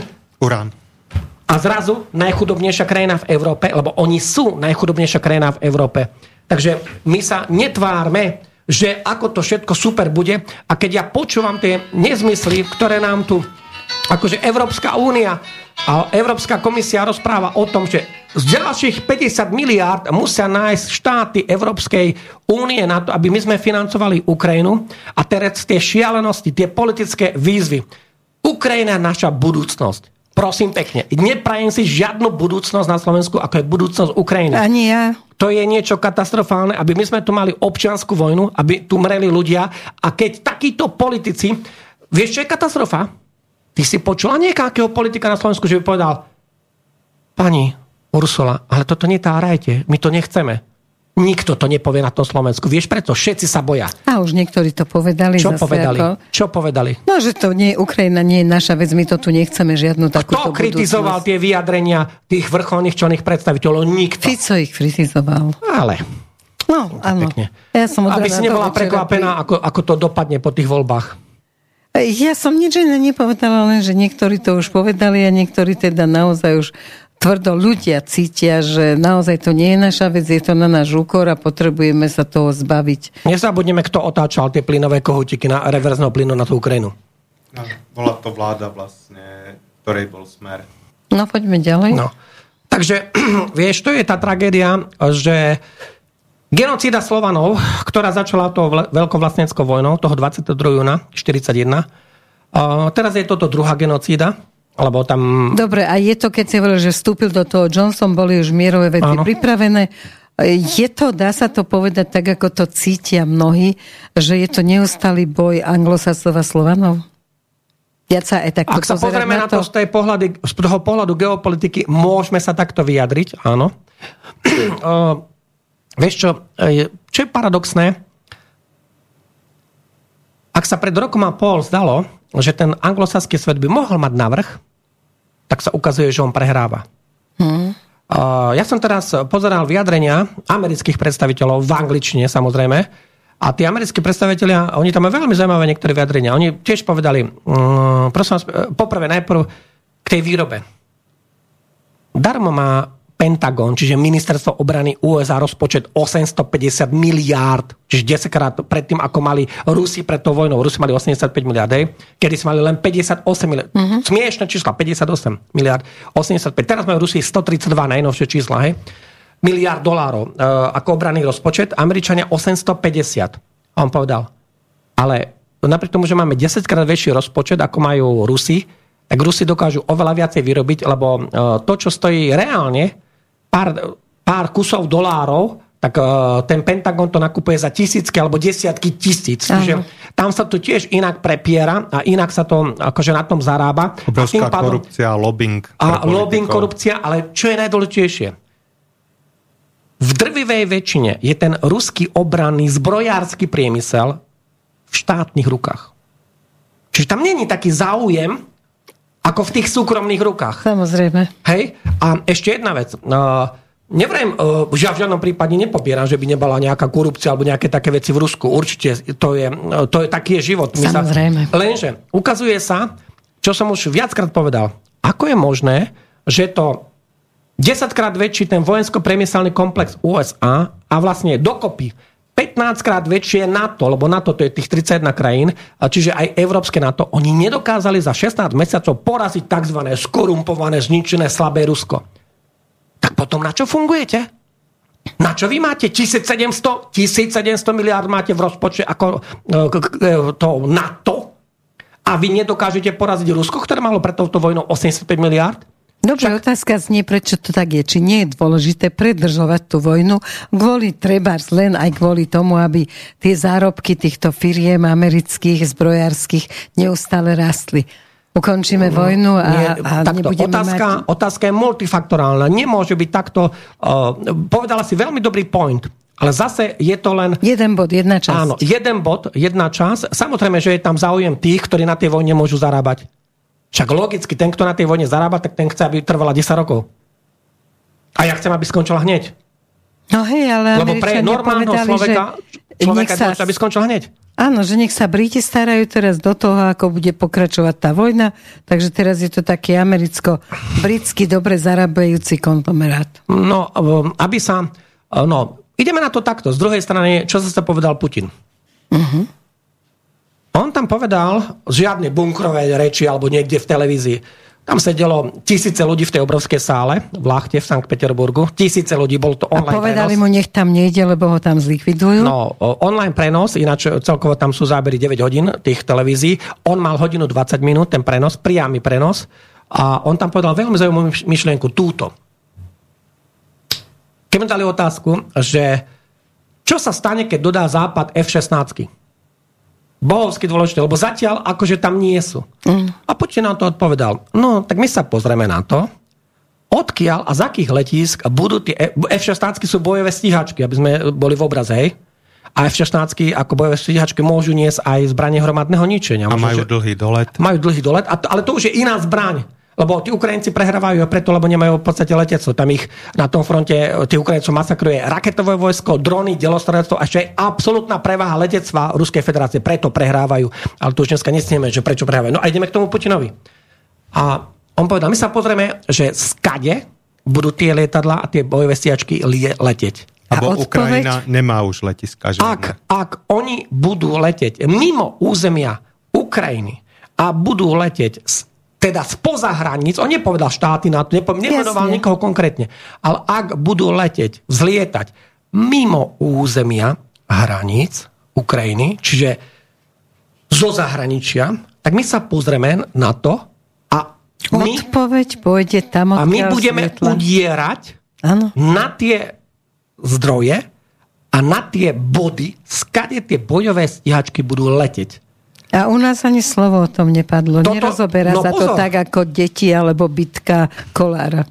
No, to, to, to je oveľa viac ako nejaký súkromný problém nejakého politika, lebo Presne. to je súkromný problém to... A o tomto sa nerobia no, veľké debaty. A uh, čo je zaujímavé, potom bol na to taký fór, že ako náhle toto Putin povedal, tak o dva dní v USA, ak ste si všimli, sú najväčšie manévre americkej armády, kde 27 štátov v podstate celý ten juhozápad od Kalifornie, Oregonu, Washington až dole po Nové Mexiko, hlavne pri tých hranicách s Mexikom, e, myslím štátom Mexiko, alebo je aj štát USA Nové Mexiko, tak uh, tam sú obrovské manévry a presuny ťažkej vojenskej techniky, ale také, že vláky, proste všetko sa presúva aj po ceste, aj po železnici, ale obrovské, akože ako keby teda sa niekto pripravoval na to, že ak by sa niečo stalo, tak musíme to mať mimo tých zameraných, zameraných bodov. Lebo to všetko je zamerané, ako um, tu sa preukázala ešte jedna vec tak ako Rusi neboli zaostali v tej veľkej vlastníckej vojne, lebo dokázali vyrobiť 78 tisíc tankov, viac ako 25 tisíc lietadiel, viac ako 700 tisíc diel a tie rozhodli vojnu, tak teraz sa ukazuje, že tí Rusi vôbec nie sú zaostali v tej kozmickej rozviedke a v tej kozmickej navigácii. Lebo keby boli, tak by im nefungujú drony a drony rozbijajú muničné sklady na Ukrajine. Keby boli zaostali tí Rusi, Logicky. Môže byť krajina, ktorá mala prvého kozmonauta vo vesmíre, ktorá mala prvú družicu vo vesmíre, ktorá má rozvinutý kozmický priemysel 65 rokov, môže byť zaostala v kozmickej ako rozviedke. To, to je proti zdravému rozumu. Takže sa ukázalo, že tá kozmická navigácia, kozmická komunikácia, alebo my nie sme, e, že sa bojuje na koňoch alebo iba na tankoch, e, na, že čo vidíš. Ano. Všetko je komunikované z kozmu. Všetko, všetko, o všetkom rozhodujú satelity. To znamená, že tá... Povedzme si ešte, aké sú úspechy tej uh, kozmickej navigácie. No. Lebo toto je úspech nielen tých kozmických vzdušných síl Ruskej federácie, toto je úspech aj ruskej rozviedky. Dvaja najvyšší generáli Ukrajiny boli vybombardovaní konkrétne najvyšší veliteľ Ukrajiny, myslím z hľadiska frontu, ano. nie z hľadiska politiky, lebo z hľadiska politiky je to samozrejme Zelenský. A on keď nie je generál, ale ako veliteľ. Ale najvyšší generál Valerij Budanov, toho už prosím pekne nevidno 6 týždňov. Nevidno ho. A tiež aj Zalužného. No, uh, takto, najprv ten Valerij Zálužný, prepáč, dobre spávam, ten Valerij Zálužný, toho nevidno 6 týždňov a Budanova nevidno už uh, tretí týždeň. A Žalužný tam bolo vybombardované to riadiace centrum na juhu Ukrajiny. O Žalužnom hovorím. Bolo to centrum vybombardované. Tam zahynuli desiatky dôstojníkov aj CIA, preto pribudli aj v CIA hviezdičky, kto, ľudí... Stene slávy. Áno, ktorí zomreli pri plnení služebných povinností. Nie akože doma v posteli, mm-hmm. Takže je jasné, kde asi mohli zomreť. Hej, pri plnení služebných povinností. A potom tam bol veľmi zaujímavý útok, ale takto, tam už boli odmenení, už ich odmenili aj Ruská federácia a dokonca aj Bielorusi odmenili týchto dôstojníkov vojenských kozmických síl, ruskej vzdušných kozmických síl Ruskej federácie za to, že uskutočnili ten raketový úder na GUR. GUR to je, alebo GRU, to je je razvedateľné upravlenie, to je tá hlavná rozviedka Ukrajiny, ministerstva obrany, kde je ten generál, bol teda Kiril Budanov, ktorí teda uh, vybombardovali, podľa zdrojov, vybombardovali vedľajšiu kanceláriu, čiže on mal ťažké zranenia. Jeho vraj teda popravi, uh, dopravili uh, do Polska a stade ho prepravili do, do Berlína konkrétne. Tento zdroj uvádza Ilia Kiva, to bol ex-poslanec, bol poslancom samozrejme Verchovnej rady, čiže on bol poslanec parlamentu ukrajinského. On musel ujsť, lebo by to neprežil na Ukrajine. A on povedal, že má zdroje z nemeckého veľvyslanectva v Berlíne, ktorí potvrdili, že on teda neprežil tento útok raketový. Ten, pozor, ten Budanov to bol terorista, mm-hmm. ktorý organizoval všetky terory, on sa k tomu aj priznal. Tam sú, tam sú videá. On povedal, áno, my sme, my sme riešili teroristické uh, útoky napríklad na Dariu Duginovú, na Vladlena Tatarského, na uh, Šebekino, na také a také ciele.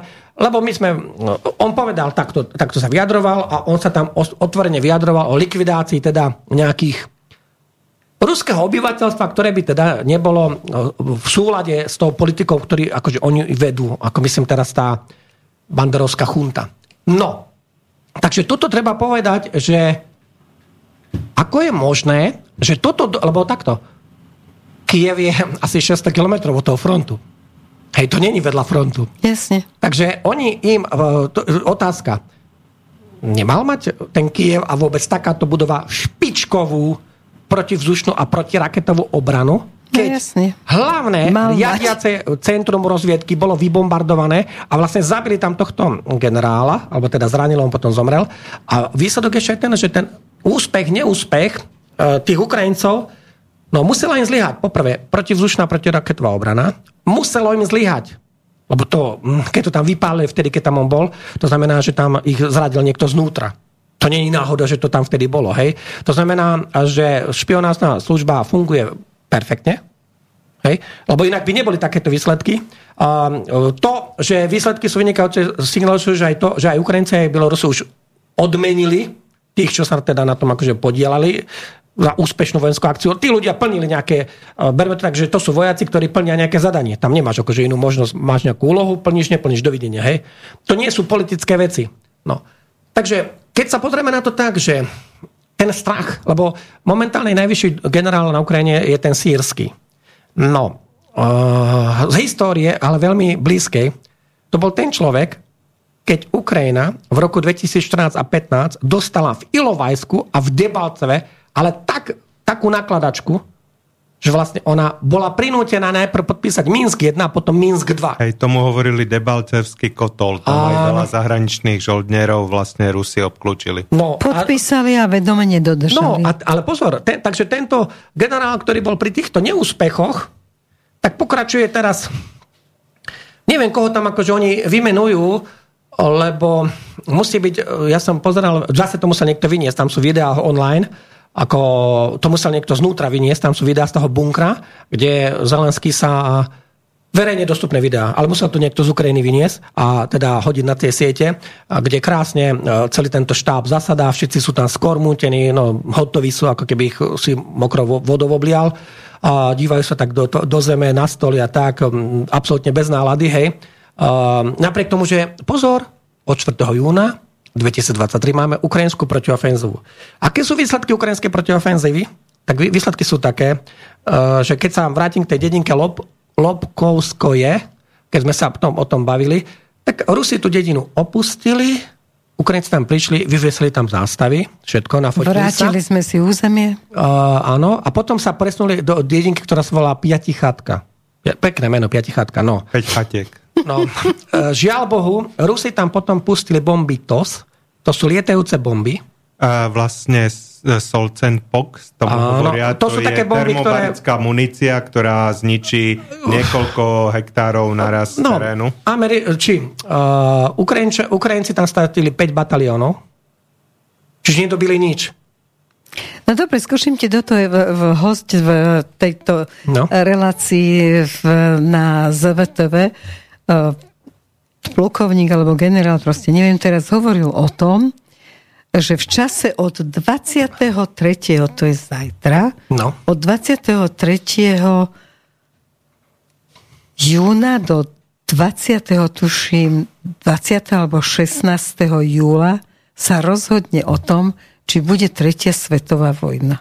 Myslíš si, že je to na nejakom lebo rátalo sa, že, že rátalo sa s tým, že tá ofenzíva bude tak silná, že nakoniec budú ofenzíva, musieť... Uh, nie, povedzme si pravdu, ofenzíva skrachovala, to už hovoria Američania, Briti, to už Áno, vedia to všetci. hovoria všetci, no Hej, ale... Uh, lebo takto, ofenzíva, uh, máme 5 útočiacich smerov a na troch nie, že Ukrajinci postúpili, Ukrajinci na troch ustúpili. Čiže na Kupianskom smere, to je ten smer na Charkov, ako je Sviatova na Kupiansk, to je Charkovská oblasť. Na Liman, to je tá oblasť akože Luhanská a potom uh, aj na tej Doneckej oblasti, tak oni tam ustupujú Ukrajinci. Dobre, ale môžu, môže nejaký toto... šialenec, Ináč... keď už budú mať zbranie dlhého doletu, môže Tretia začať... svetová vojna nebude, kým sú konvenčné zbranie. Toto sa ináč hovorilo, že je riziko novej svetovej vojny, aj keď začalo uh, cvičenie Air Defender, teraz najväčšie letecké cvičenie NATO v histórii a nič sa nestalo našťastie teda. Takže vlastne v podstate tí, čo hovoria o tom, že tí hore, ktorí sú, ako dajme tomu, nazvem to v úvodzovkách, mimozemšťania nikdy nedovolia nám pozemským červom, Vieš, kedy bude tretia aby sme, počkaj, aby sme začali s nukleárnymi zbraniami, pretože by to ohrozilo celý vesmír. Ty sa zaoberáš aj takouto literatúrou. Tretia čo si o tom vojna, mo, ja ti poviem, čo si o tom myslím. No? Tretia svetová vojna môže byť vtedy, keď generálske elity alebo niektorí politici v USA zošalejú mm. a vyprovokujú túto vojnu. Ale zatiaľ, vieš čo je paradoxné? Nikto do toho nejde v tej Amerike. Poprvé, mm, Francúzi, Briti, Poliaci a všetci títo vázali z Európy hovoria, áno, Ukrajina do NATO. No ja pokiaľ vidím, tak Američania sa už dvaja, dvakrát vyjadrili. Dokonca aj Biden povedal, že žiadna skrátená procedúra Ukrajiny vstupu do NATO. A no, Európska sa únia kričí, že áno. Európska únia to... nerozhoduje v NATO.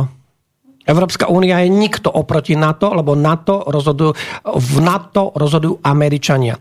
Čiže hádam si nemyslí, že tam príde naša pani prezidentka táto rozhodne. Európska únia je vlastne podriadená NATO. Tam, takže um, iba ak by ale toto e, zatiaľ mám, nie že signály, čak, to sú verejné vyjadrenia amerických politikov, to sú verejné vyjadrenia amerických generálov. Oni nemajú problém bojovať do posledného Ukrajinca, do posledného Poliaka, do posledného stredového Európana, tak, aby sa to neohrozilo ich.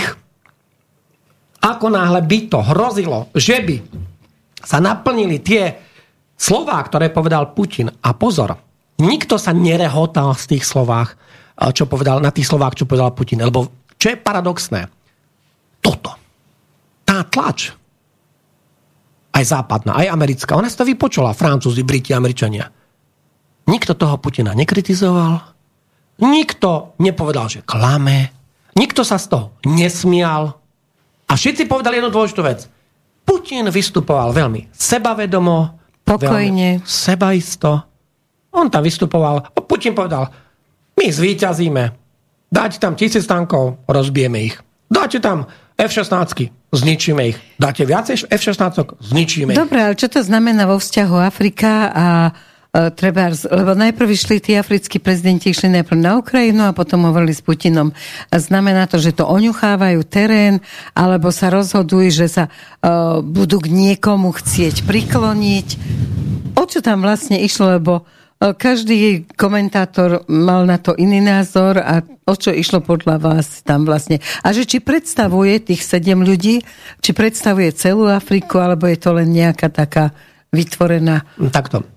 Zatiaľ. Žiadny stát, toto je podstatné.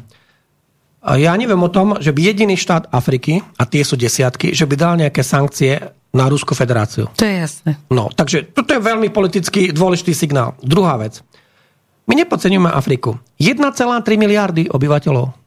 Počuli ste to číslo? 1,3 miliardy.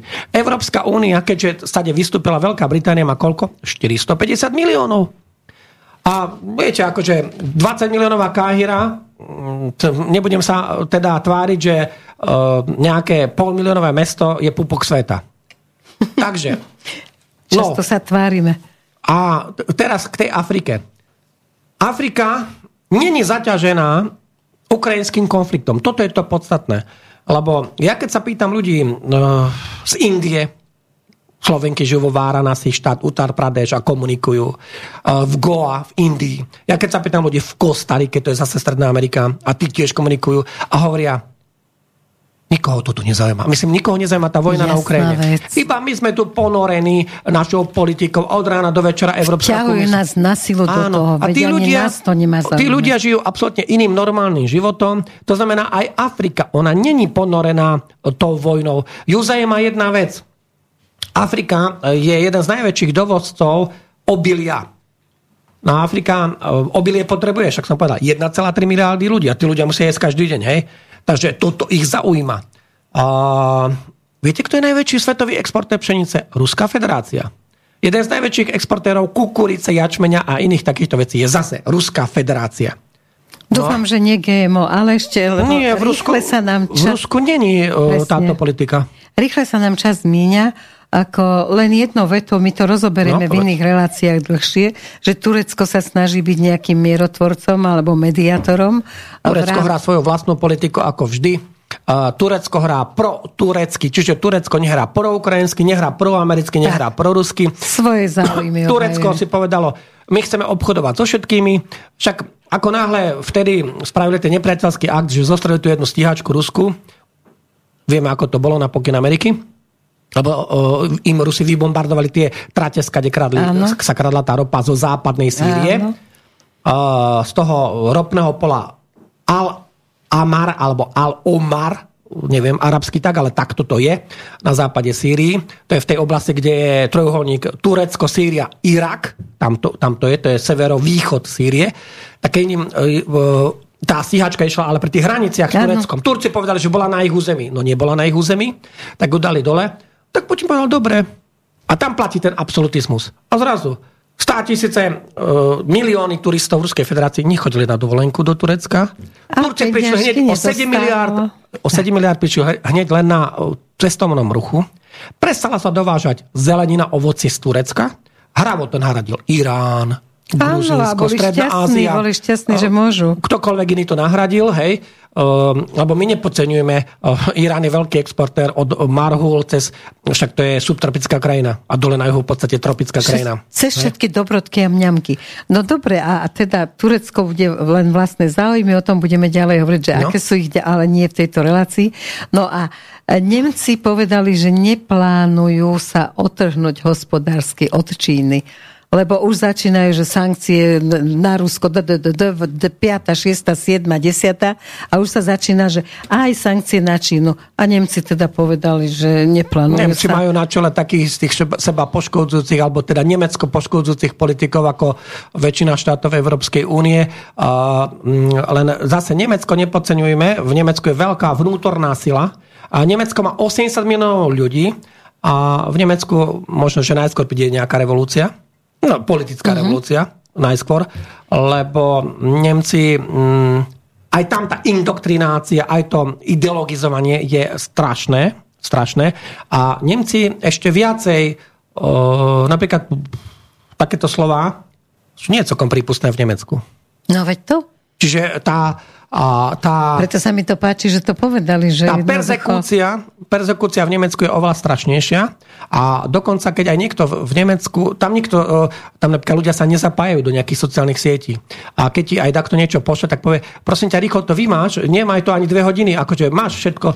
Proste informáciu máš, ale jednoducho, e, ako by som to povedal, to politické prenasledovanie je si strašné, pamätajú, lebo je to porušenie silné. všetkých európskych hodnot, je to porušenie všetkých európskych dokumentov, je to porušenie nemeckej ústavy. Pretože my, ak sme teda Európska únia, ak tu máme Európsku chartu základných ľudských práv a slobod, tak ju dodržujme. A medzi to platí aj sloboda prejavu, medzi to platí aj čo? Právo na slobodný prístup k informáciám. Medzi to napríklad platí aj že cenzúra je zakázaná? Áno, a aj vlastnícke právo. Nie, že ty zhábeš niekomu niečo bez rozhodnutia súdu. A k tomu sa schyluje čoraz viac, lebo teraz si stále rozmýšľajú nad tým, že ako to urobiť tak, aby sa mohlo rýchlo... Nemajú právny mechanizmus, to je zaujímavé ešte. A ešte príde nový parlament, čo s tým môže niečo urobiť. Dobre, troška sme predlžili, ďakujeme vám všetkým za pozornosť. Ja vám želám krásny život.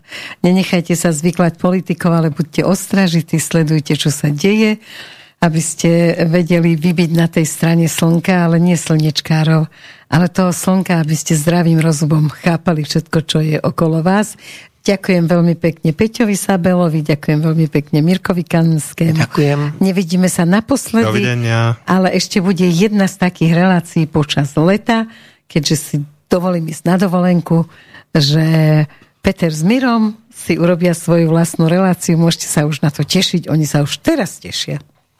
Tak zatiaľ dovidenia a do Ďakujeme, počutia. my sa veľmi tešíme, že nám Erika nebude skákať do reči. Majte sa krásne všetci.